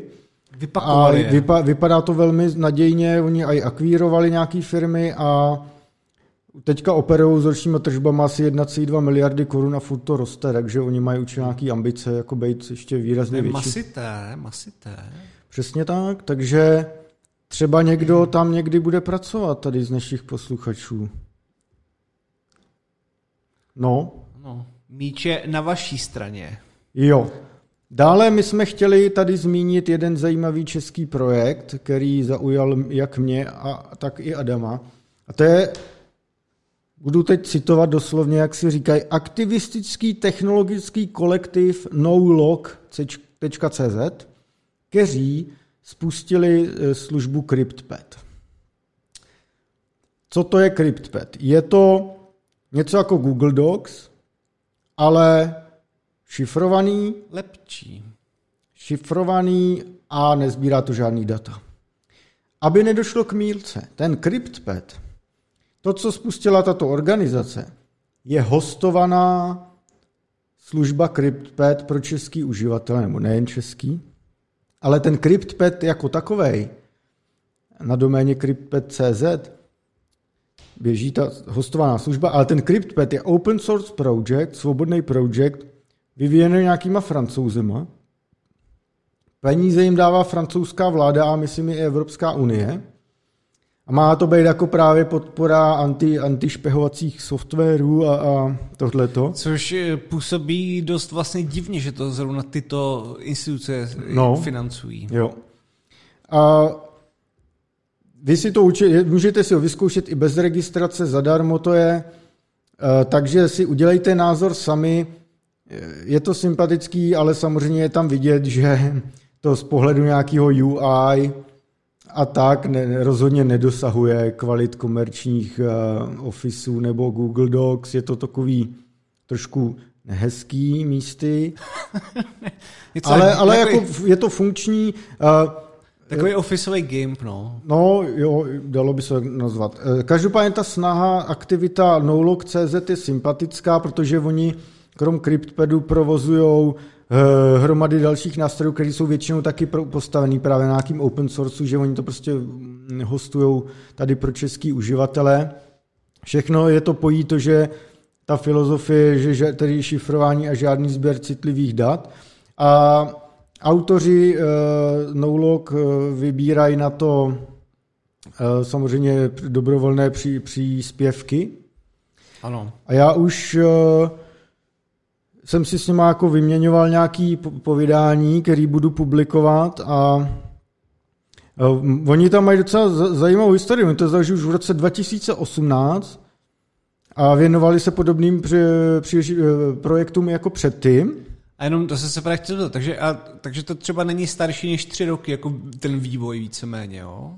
Čeho myslíš? To Nolog.cz je já nevím, jak dlouho se vyvíjí ten CryptPad. Ten, to vyvíjí prostě ty francouzi a to se, to jsem myslel. To, no, se, to, to přiznám, že ten ne, nevím, to asi půjde najít někde, jak to dlouho vyvíjejí, to nevím. No, to je tak důležitý. No. Nolog právě to nevyvíjí, oni to v úzovkách pouze tady hostují, takže jo, jo. To, to je třeba, aby se to nepletlo. Uh, já jsem se ptal, co je jejich jako motivace něco takového dělat. Říkají, že jsme přesvědčeni, že lidé mají právo svobodně a soukromně komunikovat, uh, kam nekontrolované sledování komunikace vede, ukázala v roce 2015 operace Phoenix. No a já, já to pak všechno budu vydávat, protože o toho povídání víc, takže tady nebudu všechno jako číst. Uh, a oni tam i uvádí, že usilují nějakou společenskou změnu, společenskou změnu, že tam píšou, že jsou anti, že skoro všechno jsou anti, takový antisystémový, takže... On, ty jsi strašný, ale zlou, no, ty ale ty, a počkej, já, já, já, já, oni, Shodneme se v kolektivu na tom, že naše společnost by měla být sociálně spravedlivá, solidární a udržitelná. Každá změna ve společnosti vyžaduje, aby lidé mohli svobodně komunikovat a vyjasňovat si své politické postoje, a to nejprve bezpečně a privátně bez pátravého pohledu veřejnosti technologických firm a represivních složek. No. Lépe bych to neřekl. Právě proto chceme dát co nejširším množství lidí nástroje, kterým takovým věcem jako pomůžou a tedy a tedy. Jo, jo. Je to jen malý spolek, jsou to tři lidé, a, ale spolupracují i s nějakýma dalšíma, schání i další. A všechno vám pak nazdílím, až to vydám v nějaký textové podobě. A, já teď zkouším ještě najít, kolik je vyjde tady provoz. Měsíční náklady na provoz jsou v řádu nižších tisícovek korun. Jde, no. Jde v podstatě o, jen o platby za housing v datacentru, takže využití prostoru v reku, konektivita energie, to hezky navazuje na TTC. Pokud přidáváme nové servery nebo obnovujeme hardware v aktuálních dnech o náklady v řádech desítek tisíc korun, jasně. Příspěvky od našich podporovatelů a podporovatelek zatím tak akorát stačí na pokrytí nákladů na housing a ušetření nějaké té koruny na nečekané výdaje postupně nový hardware. No. Mm. Takže se na to podívejte a třeba podpořte a já, já pak vydám, eh, co je třeba například, co za tím je technologicky, na čem to běží, a tak můžu tady, můžu tady už zmínit, že, že na virtualizaci používají Proxmox. A naprostá hmm. většina virtuálních serverů běží na stable Debianu. Tak jasně, Debian je s tím nic ne, jako to není špatná volba. No. Tím se nic neskazí. Pak tam je samozřejmě automatizace na Ansible, skripty v Pythonu a Bashi, monitoring stará, já, nevím, já to nikdy neumím eh, číst správně, i, i, i Cinga 2, tomu budu říkat, a Grafana a Grafana. A sekundární monitoring také Kuma. A pak samozřejmě ten, to je Nginx, klasika, no. To. Všecko, všecko, všecko vydám. Mm. Ale zajímavý spolek, no. Ono za stokových jako aktiv, aktivistických spolků v IT v Česku tolik není. E, asi všichni znají VPS Free.cz, kde je to placený komunitně. Dobrý. A samozřejmě e, zakladatel je velmi názorově pevný, řekněme, e, v hromadě věcí. Má takový, takový, takový hodně anti systémový antisledovací jako názory velmi silně dává na, najevo. Je takový forčenovský, no. Takový forčenovský. je, to, je to tak, no. Takže doporučuji CryptPad.cz, CryptPad jako takovej, jako ta francouzská open source a také samozřejmě nolog.cz, kde najdete i další služby z takového toho klasického ranku eh, kancelářských cloudových APEK, řekněme.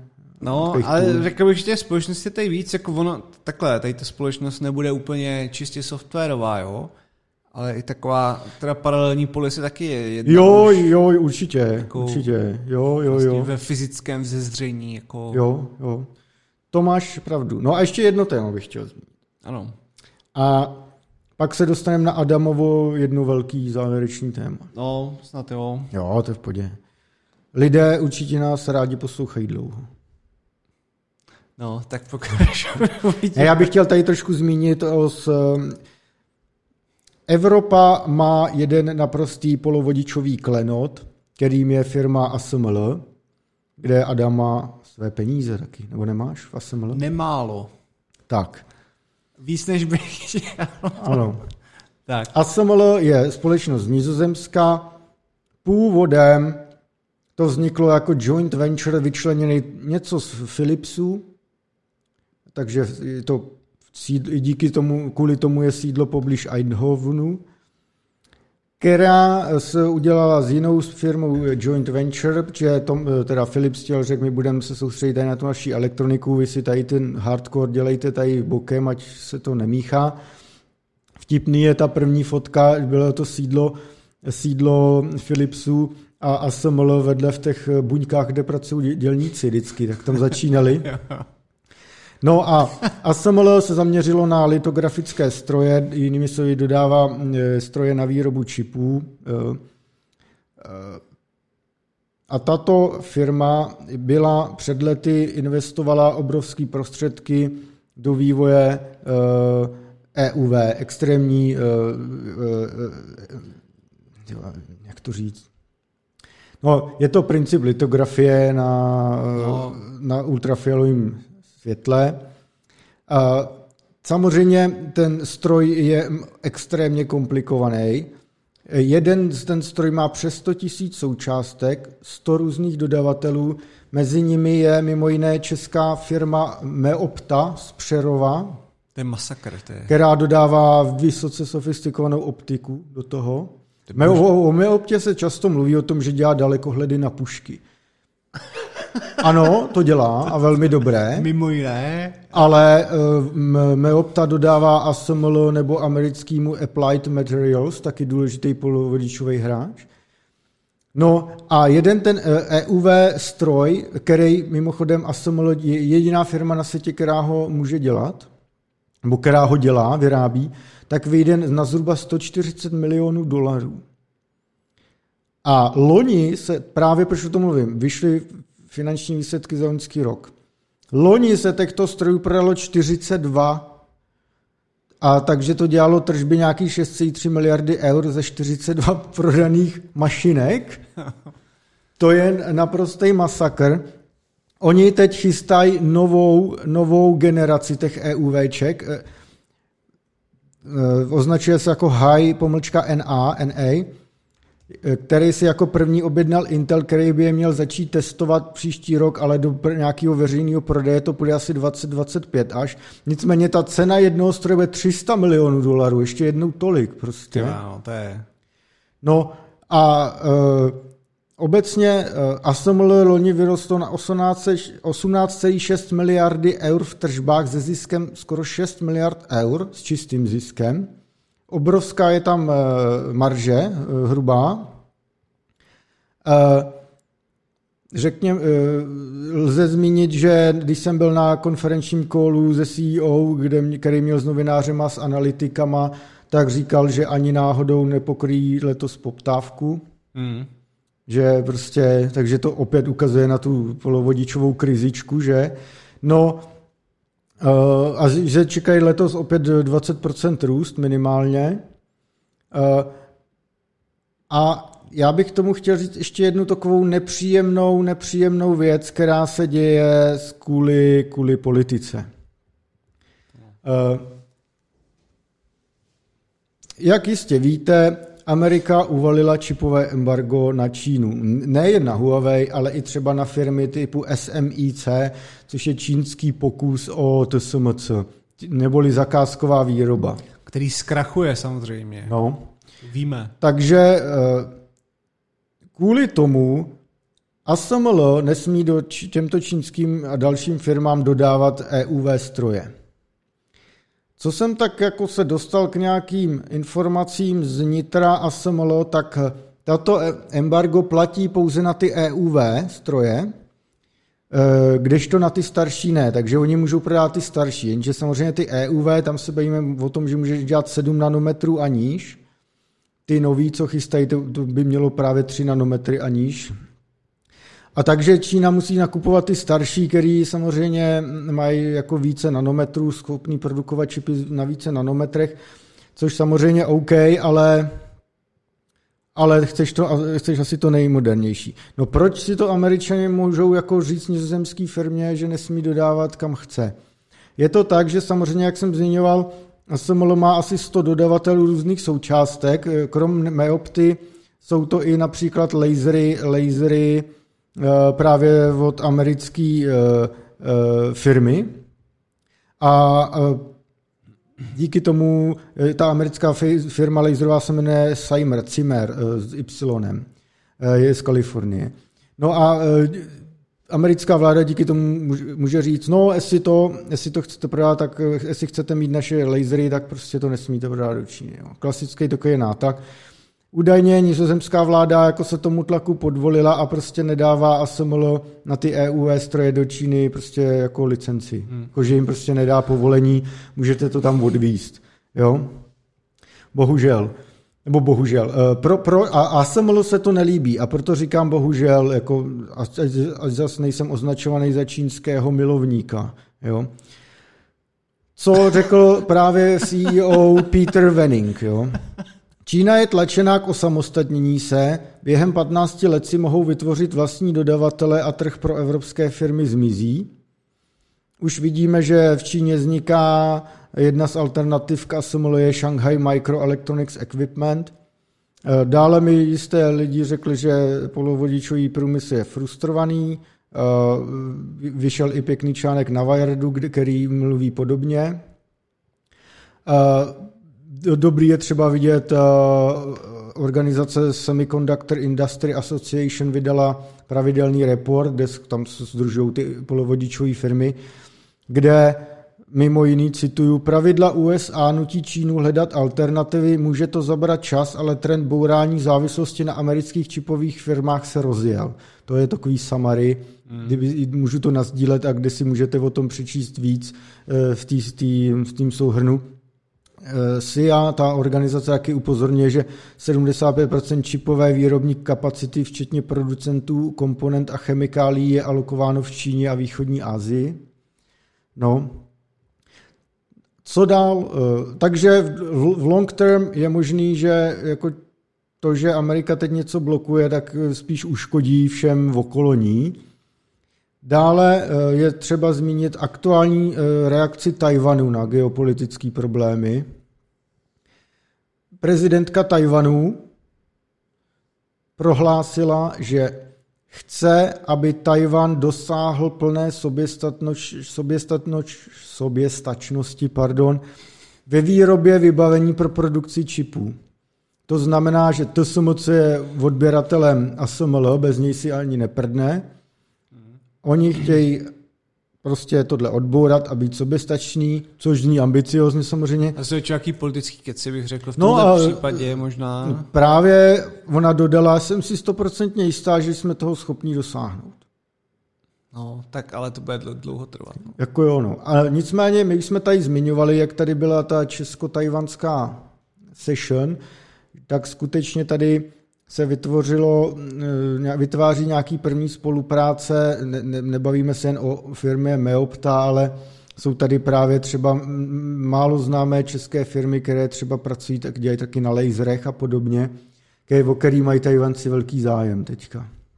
No. Již brzy budu více informovat. Jo, uh, jo já jsem jenom v tomhle chtěl říct, že vlastně jak mě to, uh, když jsi zmiňoval tu, tu prezidentku, tak že mě vlastně na tomhle ten politický vliv strašně sere, no, jo. protože vždycky máš tady ty firmy, fakt, které jsou zlatem jako technologickým, aspoň teda Evropy, že jich tady není zas tak mnoho. Hmm. Hmm. A on tomu odpovídá teda vývoj třeba těch akcí, které vlastně za poslední půl rok eh, se vlastně vůbec nehnul. Jako, no. jsme se dostali teda od nějakých eh, téměř už 900 dolarů za kus, ale už hmm. to se spadlo na 700. Jo. A v, jako v, půl, v půlročním výhledu je to vlastně úplně nula, jo, co no. se tam dělo. A, je to otravný, no. A reaguje to vždycky strašně a právě na tady ty, a nikdy neví, co si nějaký prostě debil vymyslí jako za stolem a no, borci no. se rozhádají prostě s Číňanama a pošlou hmm. tvou firmu do prdele, no. To je hrozný. Je to hrozný, no. Dál bych zmínil, že jako vždy eh, reaguje i Evropská komise, ale reaguje po svém. Před pár dny bylo sezení Thierry Breton a Margaret Vestager, dva vlivní euro z Evropské komise, kde se sešli, řekněme, lídři evropského polovodičového biznisu na kulatý stůl uzavřený, kde se teda řešilo co. Mimo jiný se řešilo ASML, Vím to, protože tam byl přítomen i Radoslav Danilák, eh, zakladatel slovenské čipové firmy Tachium, kterou jsme tady mhm, párkrát mhm. řešili, který mi to řekl, co se tam řešilo. Uh, mimo jiný zaznělo to, že Evropa musí jako v té oblasti být velmi asertivně začít prosazovat své zájmy, což nedělá, což ale Evropa nedělá v ničem, bohužel. Mně přijde. Ne? No, no, no. A zmínil taky to, že ASML je součástí strategické nezávislosti Evropské unie, což je pravda.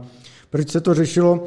V únoru nebo v březnu má komise představit takzvaný Chip Act, tedy sadu, sadu nějakých nástrojů, jak ten region, jak ten Evropu v téhle oblasti nějak nakopnout a podpořit financema, úlevama, you name it. Takže to, to, to, to uvidíme všechno eh, až v, únoru nebo v březnu.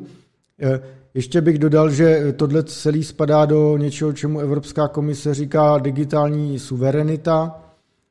Teď v ní udělali první normálně krok, kde ukázali, že i Evropská unie může mít koule, tak eh, uvalili dovozní cla na optický kabely z Číny, 5,1 až 10,3 eh, Je to kvůli, je to antidumpingové opatření.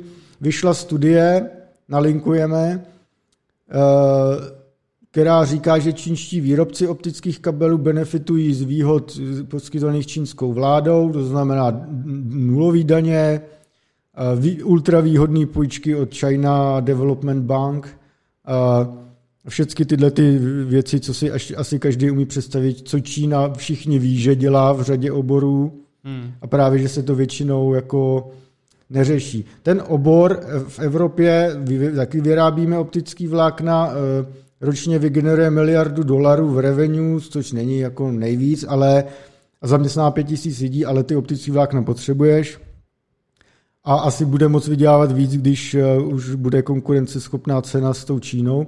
Ano. No ale především je to právě nějaká ta strategie digitální suverenity Evropy, že snižují závislost právě třeba na té Číně a tak. Takže udělali první nějaký krok s gulama. No, to sice jo, ale mám trošku obavu, že se nám tady začíná smrákat na eh, tady ty horší časy toho, eh, té vize.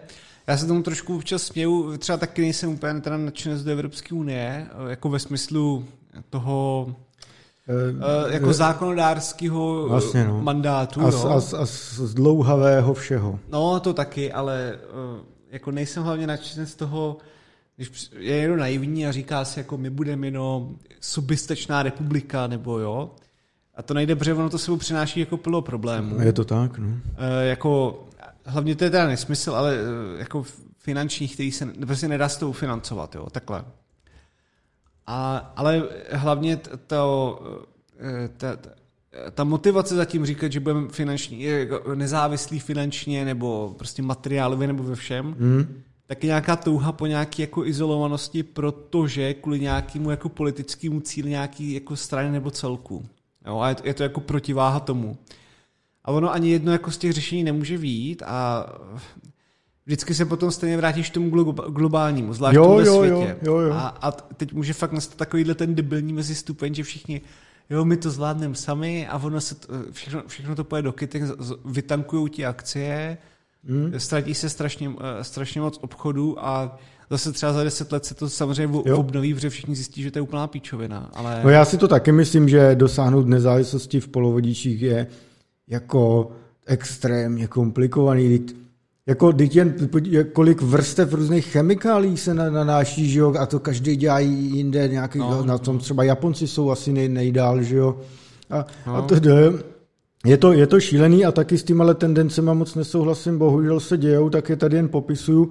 Ale co se týče třeba ty uh, antidumpingového opatření proti čínským dotovaným zboží, do mě přijde jako zcela legit uh, věc, jo, že... S tím, s tím já jako, s tím já problém nemám, já jsem se, jsem se ještě spíš, já jsem se k tomu vyjadřoval jako spíš jako obecně a je to i k tomu, je, jako k tomu, co se na nás chystá, jak mi to, jak trošku vnímám ten svět, jako to bylo celý. Samozřejmě jsem mohl jsem tu poznámku vklínit dříve, než jsme se bavili zrovna o tom antidumpingu. Jo, jo, jo, ano.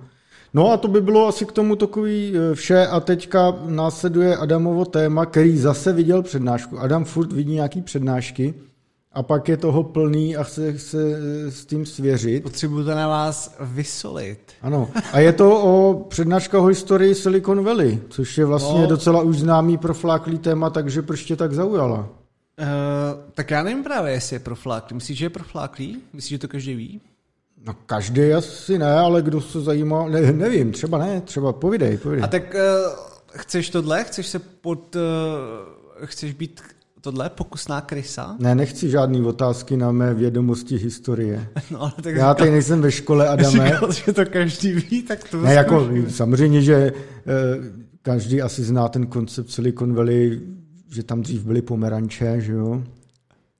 A, Honza, Honza, to je takový...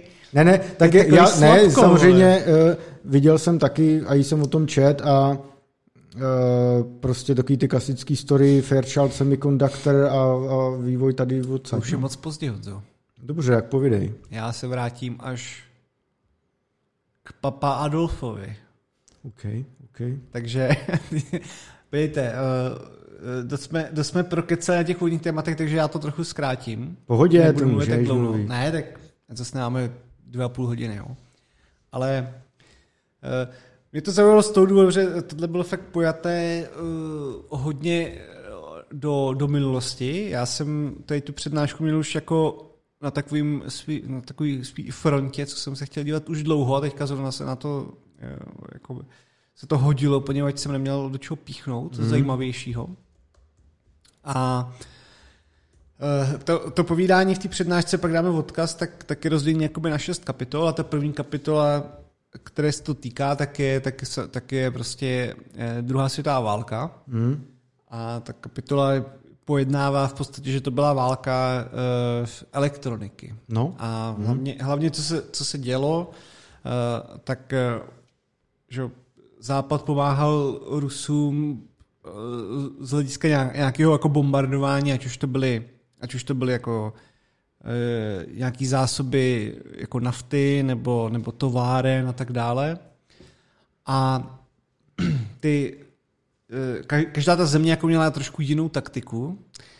Britové ty spíš byly jako, to byly páni koberciášové a v noci rozbili všechno, co bylo pod jejich letadlama.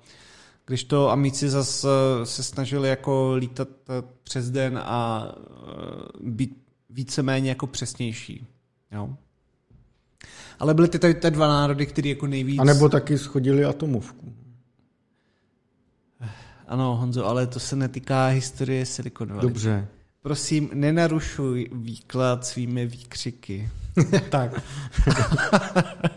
ano, ano, pane, pane učiteli, ano. Ano, ano, tak. A tam je celý zajímavý třeba ten poměr, jo, že uh, tam, tam bylo nějak uh, snad 28 tisíc vždycky jako aktivních letadel, uh, 40 tisíc jich bylo zničeno. Pro srovnání třeba teďka snad ani není 20 tisíc letadel jako vyrobených, který lítají a to, to má, že jo, prostě desítky aerolinek a tak, jo, takže prostě tady jako ten nárůst v tomhle byl úplně, úplně prostě značný. No. A jako tady, a pro, proč to byla jako válka elektroniky, protože eh, tam jako v průběhu tady těch bombardování zemřelo třeba 160 tisíc lidí, což je teda docela masakr. To mi připadá jako dost. A e, samozřejmě za, za, začalo, začalo se jako využívat radarů. A dříve, když e, jako Britové a Američané takhle začali lítat nad Evropu, jak si říkali, jo, my se tady schováme v mracích, vole, bude to dobrý ale netušili, co Němci a jejich chytré árijské mozky mysleli. A jako jejich eh, vlastně jako radarová obrana byla prostě brutální. Jo. Oni stavili radary od těch opravdu těch jako velkých eh, po, po ty menší, který byly, eh, který byly v podstatě jako mobilní, mohl se převážet kamkoliv s bateriemi i útočnýma. A měli v, v už jak ty letadla z, jako vzlítly nad Anglií, tak oni věděli, že, že prostě na ně jdou. Jo. A měli to opravdu docela, docela vymáklý, ty radary měly třeba v dosah od 200 mil, těch jako fakt docela výkonných, až po ty menší, eh, který byly většinou, se to dělalo tak, že jsme, jsme jako, jako hlavní takovou tu síť a potom třeba každá, každý, každý nějaký perimetr, až to bylo rozdělený kružnicí nebo nějakým čtvercem, tak se skládala z nějakého menšího radaru, který dokázal ty letadla zachytit a, a zároveň k tomu patřily i jako nějaký letouny, nějaký stíhače, který navigoval právě ten jeden radar, anebo takový ty anti-aircraft prostě guny, který říkali, jak, jak se mají naklonit a kam střílet, jo. Takže tohle jako měli Němci opravdu vychytaný a v tady tom... No jako... oni, pro že to skáču, ale ono v Německu těch, eh, té techniky eh, za druhé světové byly spousta zajímavé techniky, že třeba BMW, že jo, oni mají, jak mají to logo, že jo, takovou tu eh, modro-bílý hm, kolečko, tak to bylo, oni BMW dodávalo letecký motory Luftwaffe mm. a v podstatě po válce v rámci nějakých přistřihávání křídel, ať už se to neopakuje, tak bylo BMWčku zakázaný západem, že se nesmí dělat tyhle věci, tak se dělá nějak auta. Jako, ten příběh není úplně historicky akurátní eh, z pohledu eh, nevím přesně, jak ty zákazy vypadaly a tak, jo, ale jo. že to logo je vlastně, logo BMW je ta točící se vrtule, že jo, když... když no, no, no. Jo, jo. Jako tam, tam, Ono tam je hodně firm, který mají podobný tak, tak. příběh, ono ke kterým asi... se neúplně hlásí teda, ale... Tak to je jako třeba v Británii Rolls-Royce, že jo? Ale ono obecně i americké firmy pomáhaly náckům, třeba IBM, že jo? Tak Ford taky nebyl zrovna. Ford taky, no. Ford byl prostě čistý ariec. No. V podstatě, jo. No. Takže... A ona i teda uh, anglická klářská hodina, ale uh, o tom si můžeme pobavit. Ještě zase nějaký ty drby z Fortune. Ale hovno, vole. pokračuj, to pokračuj. Normální, jako, to nesnižuj, to jsou normální Ale jo, já si dělám srandu, vole, tohle. No, a takže já teďka přemýšlím, čeho jsme skončili. No každopádně uh, asi Radary, jsem chtěl říct, no. že uh, ano, děkuju, to je téma celé přednášky, vole, to jsme po. Uh, Že tam jako na, na té frontě bylo fakt třeba, jako to byly stovky tisíc vojáků, kteří na tohle e, jako dohlíželi a chtěli tyhle mm. letadla sundat. A těch radarových systémů tam bylo mnoho. No a e, jako američani, hlavně američani teda museli vymyslet, jak z toho ven, protože ty ztráty byly opravdu jako šílené a Němci se samozřejmě snažili sundat těch letadel při každým jako náletu hmm. Jako nemalý desítky procent, aby se to vlastně nevyplatilo vůbec vyrábět, protože samozřejmě jaký letadlo je docela drahý udělat a teď má teď nese bomby, které taky stojí prostě stovky tisíc dolarů, že je to prostě náročný, jako, náročná výprava. A, Válčení je drahé, ano. Ano, ano. A uh, jako, potřebovali vůbec zjistit, jako, co se děje na té americké straně. No. A tím pádem začal hlavně teda na západním pobřeží, jako to, to Harvard a tak, tak začaly vznikat různě jako spolky, což bylo teda jako ve spojení teda armády a univerzit, eh, aby se začalo vlastně zkoumat, jak fungují tyhle, ty, eh, tyhle ty radary a jak je dokážou jako objevovat ty letadla. A začalo se do toho strašně investovat, hlavně teda jako armáda byla hlavní samozřejmě investor, protože opravdu potřebovali zjistit, eh, eh, zjistit, co se děje.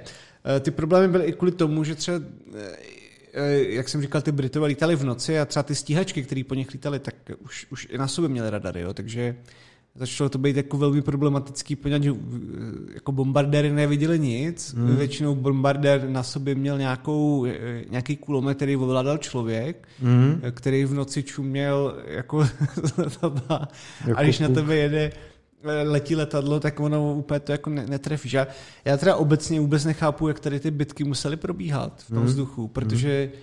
moje představa toho, jak držím jako na zaměřovacím kříži nějaký letadlo, který je ode mě 800 metrů, já se pohybuju No je to, jo. Tisíc kilometrů a jako, víš co, že to je úplně... Já nejsem schopný hrát ani letecký simulátory na, na, no na přesně, kompu, jako to je Přesně, já mám udělat nějaký pitch a ho do skály no. okamžitě, jo. jo, jo. Takže tohle to mi připadá úplně brutál, jak oni byli schopni vůbec manuálně jako tohle zaměřovat. No jo. to teda. To mě, no. To, to, to mě připadá. Vždycky jsem si říkal, nějaký letec RAF dostal vyznamenání za to, že se střelil dvě stíhačky za celou válku. A ský dvě stíhačky, no, ty no. sejmu ve videu, že 200 za minutu, že jo. A ono pak jako... No. A takže eh, jako to, tohle, zač, eh, aby, jak jsem říkal, ty procenta, jo, tak, eh, tak třeba ze 100 bombardérů se klidně nevrátilo 4 až 20 procent, jo, z, z jedné mise, což je teda, jako, on, když to potom naskládáš za sebe, tak je to docela brutál.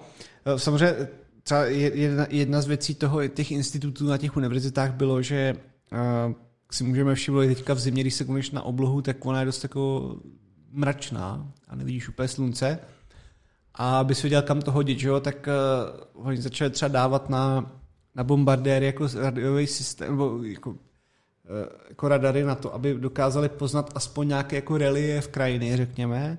A to je pak jednoduché, že když, když jsi na nějakým městem a víš, kde zhruba je řeka no, jasně, a máš jo. prostě 30 tun bomb, no tak to prostě tam někam švihneš a tam zhruba nějaký, je továrna. Nějaký no. jako vedlejší efekty se neřeší. No, no, ale jakože hlavní je, že ty nemusíš vidět přes ty mraky, ale máš radar, jo, jo, který ti řekne, jo, jo. že tam je řeka.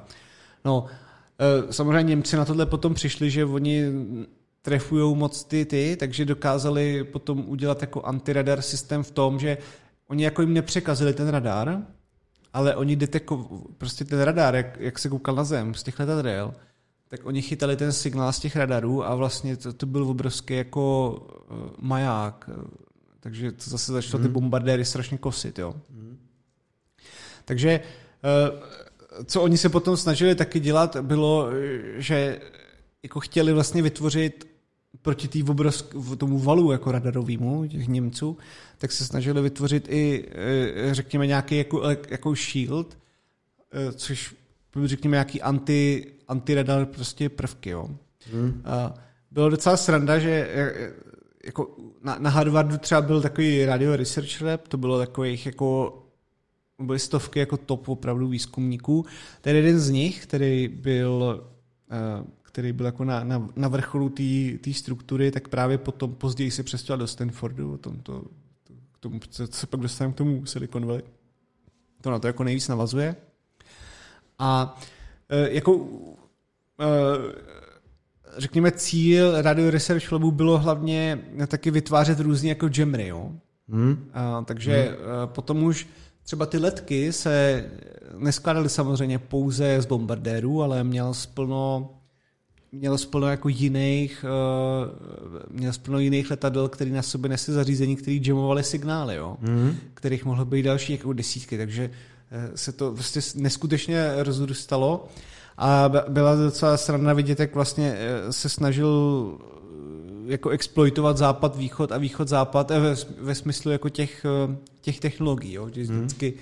oni něco přišli, typicky třeba Eh, typicky potom bombardéry dokázali, eh, dokázali zjistit přítomnost eh, radio, jako radiosignálu z těch stíhaček právě mm, mm. a dokázali se tomu nějak jako vyhnout nebo to jamovat, no a pak Němci přišli, ale pak spadl nějaký bombardér a Němci přišli s tím, že už to zase přestali používat nebo používali na, na jiným principu a pak zase to německé letadlo spadlo mm, a zase mm. západ to mm, opravoval, mm. takže to, to je třeba jedna z těch věcí, proč se hovoří že o té autodestrukci nebo o tom, když je problém, že někdy spadne nějaká stíhačka, že prostě nejde zdaleka jenom o, Samozřejmě, no. Eh, o piloty, ale i o tu technologii, no, hrozně. No a eh, tam, tam docela potom bylo vtipný, že oni ještě třeba zjistili, a to byl jaký jako fyzický jammer, ne? že oni, oni zjistili, že když eh, rozstřiháš jako třeba hliníkový pásky na, na polovině délky těch radarů a hodíš to, tak, tak se to přesně odrazí prostě na zpátek, ne? A oni to potom testovali s tím, že prostě lidi vyhazovali, vyhazovali nové eh, prostě zabalenou, jako zabalený hliník na, na, na frekvenci nějakých uh, uh, těch, těch radarů, který uh, právě fungovaly s těma bateriema, s těma flank, flankama a my to vyhazovali z letadel tady, tady ty hliníkové pásky. A samozřejmě oni je úplně oslepili, ale jako bylo to tolik materiálu, mm. že fakt to, to, oni vyhazovali snad toho, kolik to bylo, že 46 eh, tisíc balíčků s těma páskama nastřihanýma, jo, a v každém tom balíčku bylo 20 tisíc pásek, jo, nebo těch, eh, těch ústřižků. Takže úplně jako nesmysl, jenom kvůli tomu, aby mohli vybombardovat Hamburg a e, zmátli ten, e, ten e, prostě radarový systém. Ne? Takže takže, e, měli Fishtron, měli Fishtron. Ano, a tam, to jako je tam plno zajímavostí v té přednášce, to se pak můžete jako podívat i na detaily, spíš jde o, o to, jak se snažili jako hm, bojovat proti, jako technologicky bojovat proti, proti Německu. No. A eh, hlavně ale co na tom je důležitý je to, že jako do, dříve veškerý ten vývoj armádní byl jako in-house, ale díky tomu postupu, že, tak se muselo spolupracovat s univerzitama. No. A jak jsem říkal, tak jsem zmiňoval ten Harvard, ten je na západním pobřeží a na té východní jako se celkem nic moc nedostávalo. Hmm. No, ale potom eh, tady to jako eh, pominulo, ta válka, a někteří ty lidé se vrátili právě na východ, do Stanfordu, a, a ale a tam to začíná. A tam, tam to začíná v tom, že začala zase potom studená válka a tak dále a muselo se dělat to samý ve smyslu analýzy, kde mají rusové jako radary, eh, jak můžou, eh, jako ve smyslu eh, třeba odpost, když se dělali třeba testy balistických raket nebo atomovek, tak samozřejmě na těch raketách bylo plno jako senzorů, který potom radiově přenášeli do Velínu jako Rusům, že jo, výsledky toho, těch testů. No a tak samozřejmě američani to odposlouchávali a museli být schopni jako dekodovat ten jejich signál. Že jo? Takže prostě tady ty jakoby bitky vlastně nikdo s nikým neválčil, ale eh, všichni se odposlouchávali. Což je doteď. Eh, což je, teď je to ještě eh, v extrémnější míře. Mm. No, ale ten člověk právě, který pracoval v tom Harvardu, dělal, eh, dělal teda ve Stanfordu a založil tam další jako laboratoř, kam si pozval právě ty lidi, kteří dělali v tom Harvardu. No a začalo vznikat plno firm, protože on začal svým studentům a tak dále říkat, jako vykašlete se prostě na to studium, ale nedějte doktorát do 40, založte firmu, jdem dělat tu technologii. A fungovalo to tak, že armáda to samozřejmě strašně moc jako financovala, protože ono to bylo pořád, že jo, byla válka v Koreji, ano. Eh, právě studená válka a tak. A Já musel... jsem zvědavý, jestli někdy najde den, kdy Amerika nebude s nikým ve válce. No, to nevím, vole. to, No, pokračuj. Myslím, že jejich kalendář je na tom založen, vole, Jo, ale, jo. ale to no. A Jasně, takže Stanford v podstatě tady je ten zárodek toho, kdy Stanford začal po, podporovat, řekněme, dneska moderně spin-offy. ano, ano. V Uh, tom je, by the way, Stanford ultra dobrý a úspěšný.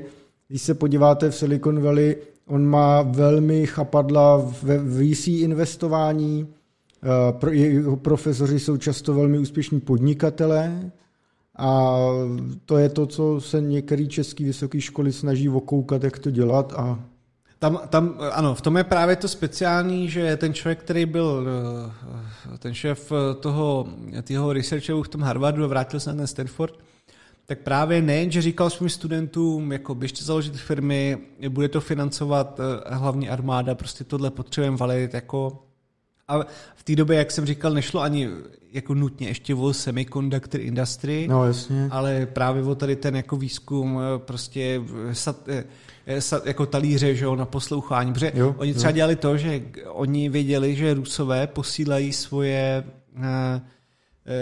že signál z jejich třeba radarů se odráží od měsíce. A oni měli plno takových těch obrovských satelitů a posílali a poslouchali zase jako ruský vysílání přes měsíc, ne? Jakože Boží, no. Eh, Prostě tam, tam eh, v té přednášce je toho víc jako jestli co člověk si může zjistit. Eh, A právě, eh, právě jak jsi říkal, tak eh, ono to fungoval ten model tak, že eh, nejen, že ty studenty tam volil, ale dopr- pak chtěl, aby profesoři dělali třeba v dozorčích radách nebo právě jako advisory boardech. Eh, Proto tam vznikal potom i ten kapitál, jak říkal. Hm? A, a, a samozřejmě do, eh, do velké míry, jako poměrně dlouho stále do toho valil kapitál, teda jako armáda, No. no. ale pak se to začalo právě přesouvat v tom, že jako v nějakých menších milionech do toho začaly valit jako eh, právě výsíčka. Tam je docela ještě vtipný, to si můžeme na to možná téma ještě někdy jindy, ale vlastně vývoj té, těch venture kapitálu je No taky jasně, strašně zajímavý, jasně, protože jo, dřív jo. to byl jako family money, No, prostě no. úplně pohodička, že jo, jako bohatý rodiny a nějak investovali. Eh, Neexistovaly prostě 200 páky, půjč, eh, tak eh, jak je to teďka s derivátem a ze vším, že úplně v prdeli, tak dřív to tak, ono, nebylo. takhle fungoval původně i banking systém v Americe. Jo, Lokální banka měla zájem na to dát dobrou půjčku, aby ji někdo splatil. Ano, Pak na, přišly CDOčka, no. no. Prostě A podobné vyfikundace. No, takže dřív, dřív jako eh, opravdu to smočení toho VC v tom bylo poměrně malé a začalo se to potom překlápit, protože, jak už ty říkal, tak právě z těch, v těch 60. letech začaly jako eh, byli jistí lidé, já, já si teďka nespomínám na to jméno, ale v té přednášce to je, eh, kteří byli strašně jako dobrý technicky a ty firmy potom, co tam, eh, teda lidi, kteří pod ním dělali, tak oni ho neměli rádi jako manažera a zdrhli. Eh, Třeba Hewlett Packard eh, byli lidi, kteří pod Ano. ním taky dělali. A zajímavé je, že on v té přednášce ukazuje ten rodokmen, tak máš jednoho člověka, od toho ty lidi většinou utekli, protože byl to fakt hrozný manažer, ale vzniklo z toho prostě během 20 let třeba 68 firm jako na semiconductor in- industry. Tak to funguje i teď v Česku, jak vidíme, rozrůstat se ekosystém. Ne, že by nutně lidi odcházeli naštvaný, ale že třeba si chtějí něco rozjet. A já nevím, s takovým, třeba teďka plásnu Bohemia Interactive, Jo, jo. Když se podíváš, kolik herních studií a jednotlivých projektů vzniklo z bývalých zaměstnanců Bohemky třeba. No, no, no, ano. Obrovský. Ano. No. A to byl teda, to, to byl i příklad, eh, to byl i příklad třeba Intelu, ten eh, taky jeden z těch lidí pracoval pod tím chlápkem, a sorry, že se nepamatuju to jméno teda. Hmm. No, ale tak, eh, jak jsem říkal, tak postupem času teda ta armáda začala se stahovat, protože, ale nutný je teda říct jednu věc, takhle, ona se začala stahovat, ale není úplně náhodou, že v tady těch městech, jako Stanford je i plno jako od CIA, NSA centrál, protože prostě tady to propojení té armády a toho Big Techu. Samozřejmě je obrovský, ty byla na začátku zajímavých inovací. Teď budu trošku dělat ďáblova advokáta. Tohle se přesně vyčítá třeba Číně, že jim armáda podporuje technologický rozvoj. A co, a co, co, děláš, co děláte vy, co děláte všichni? Jako, No, jako, a, a Čína to zneužije v armádě. Hele, snad normální, ne, že to dělají taky. Ano. No. Je to, je A to ne, neplatí mě Číňani. Je, to- ne, ale je to přesně tak, jako tady ta, tady ta historie byla, byla taky takhle daná. Uh, je, je teda pravda, že třeba jako tam to bylo daný tím, jako tam to bylo z hlediska, kurva, jak to říct česky, jako necessity ve smyslu, že oni opravdu potřebovali jinak prostě chcípnou, že jo? No jasně. eh, tak to museli eh, Tak Izrael třeba. No. dávat. V Číně teďka jako Čína s nikým jako numé nutně neválčí, ale tak, tak, takže tam je taky otázka té motivace, že tam, tam třeba věřím, že v té době té války, tak eh, ti to funguje líp, i ten business model, protože ty lidi prostě si říkají, tak tvé, my když to prohrajeme, tak ochu jsme, tak končíme, že jo. Takže motivace toho, když bojuješ za nějaký stát, jako, eh, ve smyslu, jako, že za něj chceš bojovat hmm. a motivace toho zase být v Číně, kde můžeš dostat spíš, půjdeš někam do lágru, když nebudeš pr- Teď to jako zjednodušuju Jasně, strašně, no, jasně, ale tam no. eh, je, je, je, otázka, jak to bude silný, ta, ta čínská jako cesta, jo. Eh, Já to vůbec neumím odhadovat, jen říkám, že je normální propojení armády a technologického rozvoje daných zemí. Jo, je to, je to přirozený, no. Eh, A t- a jsou tam i docela zajímavosti při přednášce třeba, jako že v polovině 60. let, a jde to vidět i na těch číslech, jak třeba eh, každý asi zná Sequoiu, eh, hmm. VCčko, který i teďka je, nebo teďka je vlastně velký, že jo? Tak třeba podpořili Google No. svého času. Už mají i investice v Česku, že jo? No. A, a ty zašli v polovině 60. let a taky to byl, taky to byl právě jako private, dětský, řekněme, jo, jako jo. kapitálek a bo, eh, rodinej. No a kam se to až teď dostalo, no, takže... Tak, no. Jako fakt si to dejte, mě se tam, mě, já jsem nezmi, já jsem to trochu hodně zkrátil z, té historie, ale pokud vás zajímá takový ty váleční srandy, jak, jak fakt probíhaly ty bitky s Rusama eh, technologický, tak je to tam docela dobře vysvětlený. no, výborně. A to jsme teda natáhli, to je nechutný, ale musíme končit už. No jo, tak máme dvě hoďky, no, to je, no, to je v pohodě. V tom případě děkujeme, eh, podívám se tedy taky na tuto přednášku a vy se taky podívejte. Děkujeme vám za pozornost, Eh, děkujeme, že nám posíláte nějaký to kryptíčko, Ano. děkujeme, že nás sdílíte mezi své kamarády A nebo nepřátelé. a děkujeme těm, kdo chodí na Discord taky. Ano, ano. Zdravíme naši crew. Ano. Zdravíme crew, přesně. Uh, super, uh, děkujeme teda ještě jednou za pozornost a asi snad příští týden nebo až ten další uvidíme, jak to bude zase. Ano. Na viděnou, čau. Tak jo, mějte se. Čau, čau.